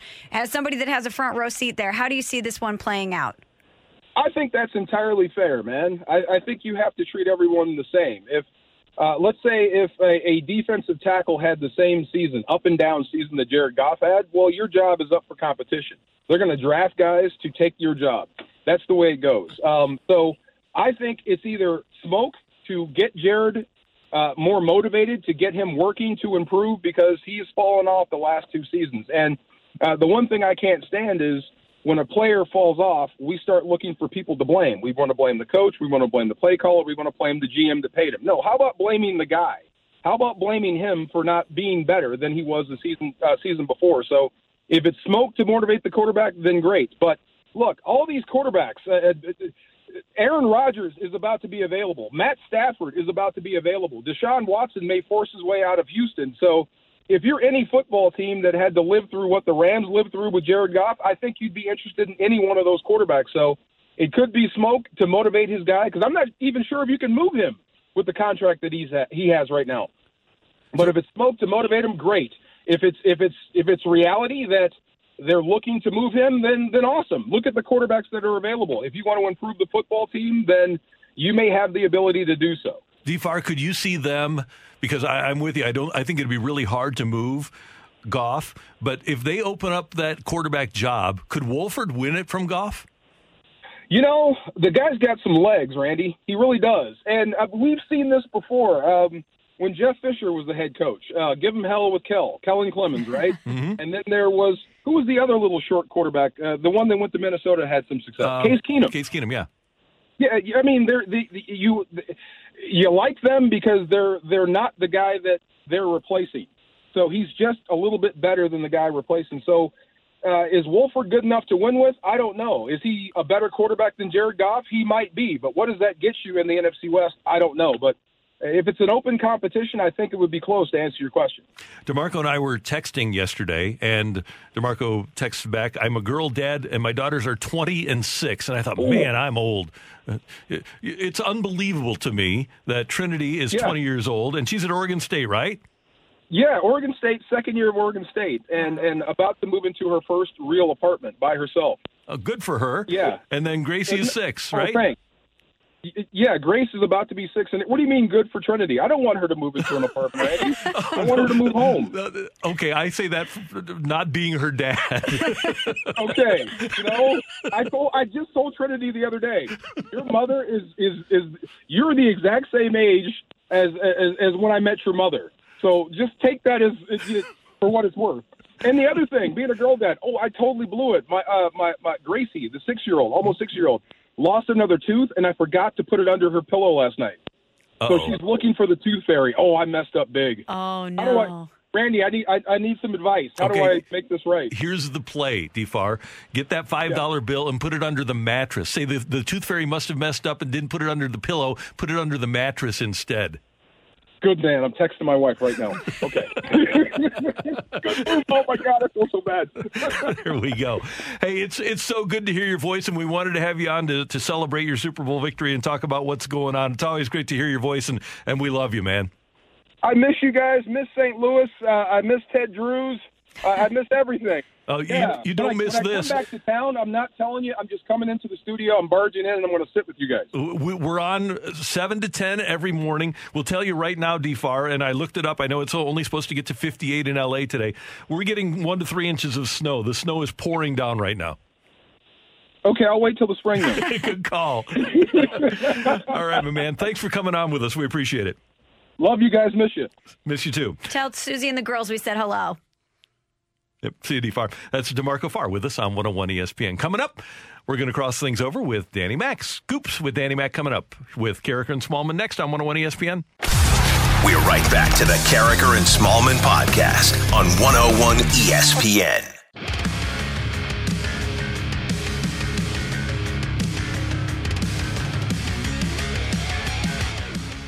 Snow and 28 degrees from the 101 ESPN Weather Center. I'm Randy Karraker. There you go. One to three inches of snow.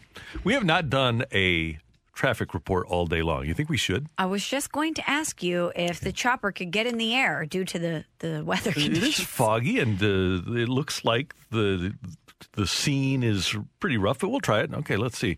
Uh, let's see if we can get that. All right, looking on Olive East and westbound in Creve Coeur looks pretty clear. I'm sure it's that way on 270, 55, 40, and 170. Just be careful out there as the snow continues to come down. Visibility is low. Keep those headlights on. And I'm Captain Randy Karraker from the 101 ESPN Jetcopter 2. Safe landing. Phew. Good. Great work. Danny Mac, how you doing? Doing great, Randy. You've got a new marketplace for your uh, resume. I'm telling you that. That was that was sharp. I uh, our, our old friend Roger Brand, man, he better look out. Oh, I'm telling you, he was awesome, man. That guy, you know, when we were working at KMOX, I don't know if he ever slept. He was in a chopper half the time. Yeah, he was, and he knew every single road in St. Louis. That's the thing that I never understood because I try to get around. I'm from St. Louis. You guys are from St. Louis. And when he was going through, okay, 170, and you got this on 40, and you're doing this on 270, and go down 50, I'm like, wait a minute. How does he know all that? I don't know. I get lost. Yeah, me too. It's it's amazing, and if I'm looking like on Google Maps.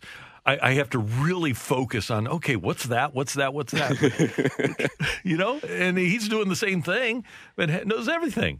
It's Maybe it's an indictment on us. That could be. Maybe we aren't paying enough attention. I'll tell you this, and you guys will get to this point when your kids start driving. My kids do not read maps at all, and they never will read a map. They only get places through GPS, Yeah. and they don't know the names of roads. I have no idea.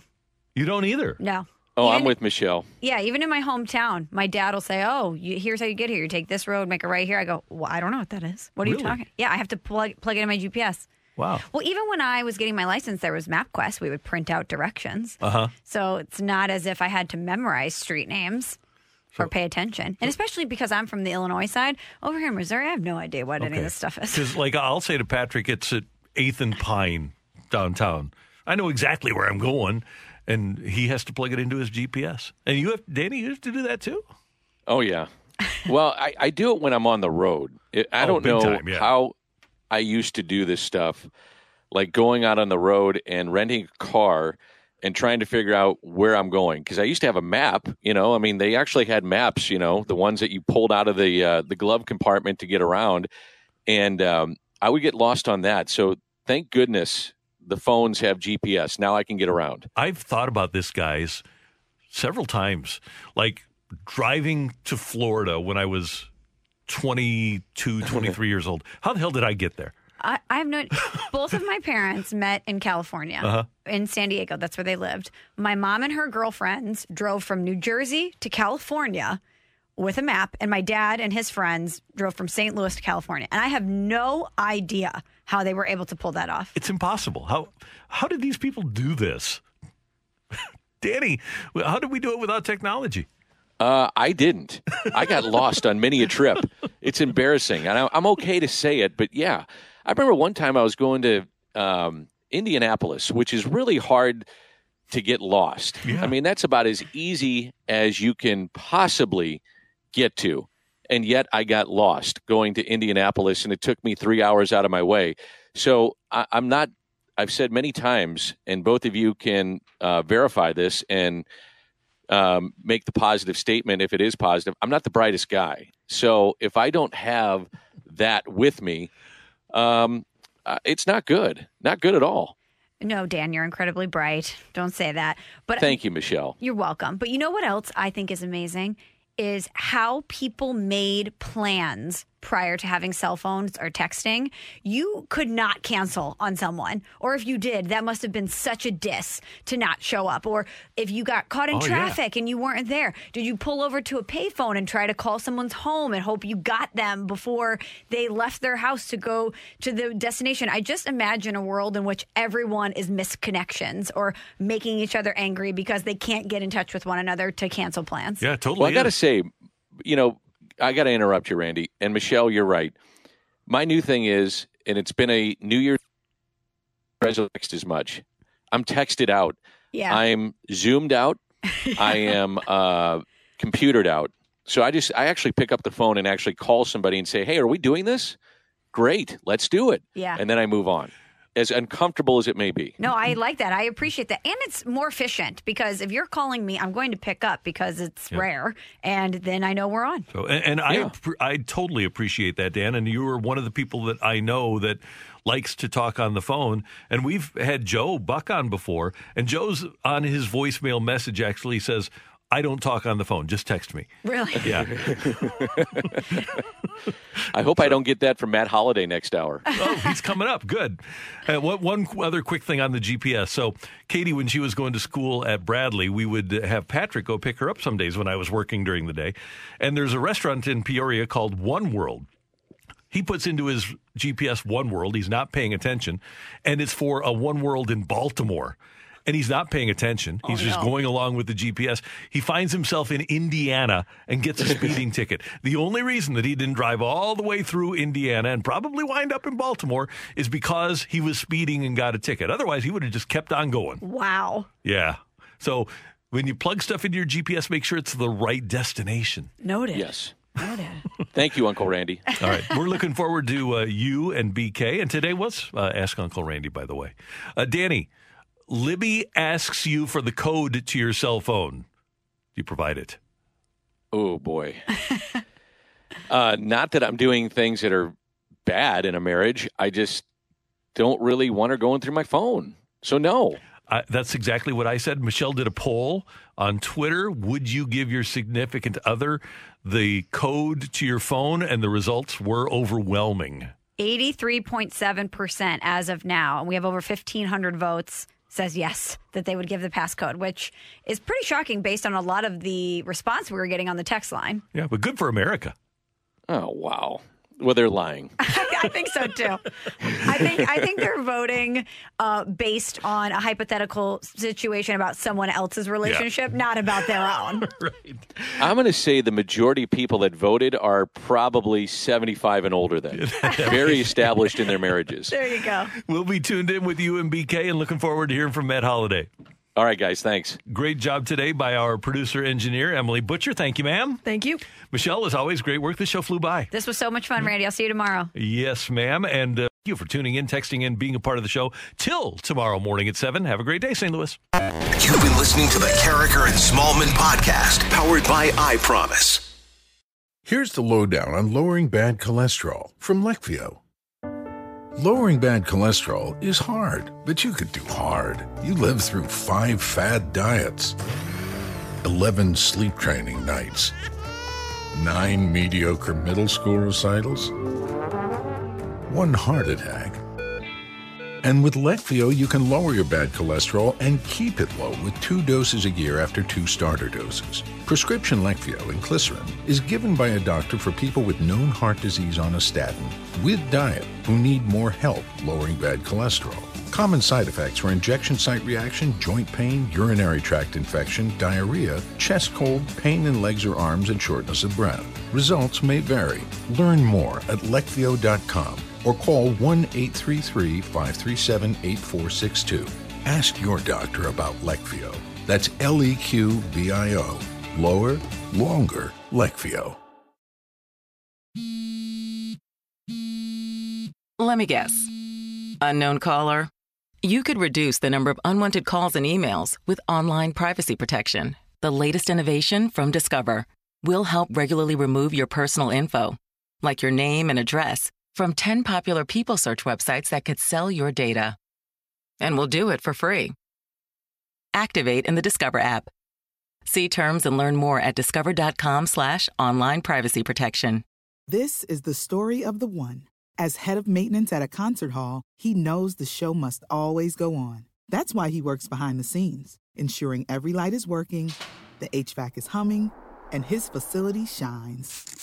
With Grainger's supplies and solutions for every challenge he faces, plus 24 7 customer support, his venue never misses a beat. Call quickgranger.com or just stop by. Grainger, for the ones who get it done.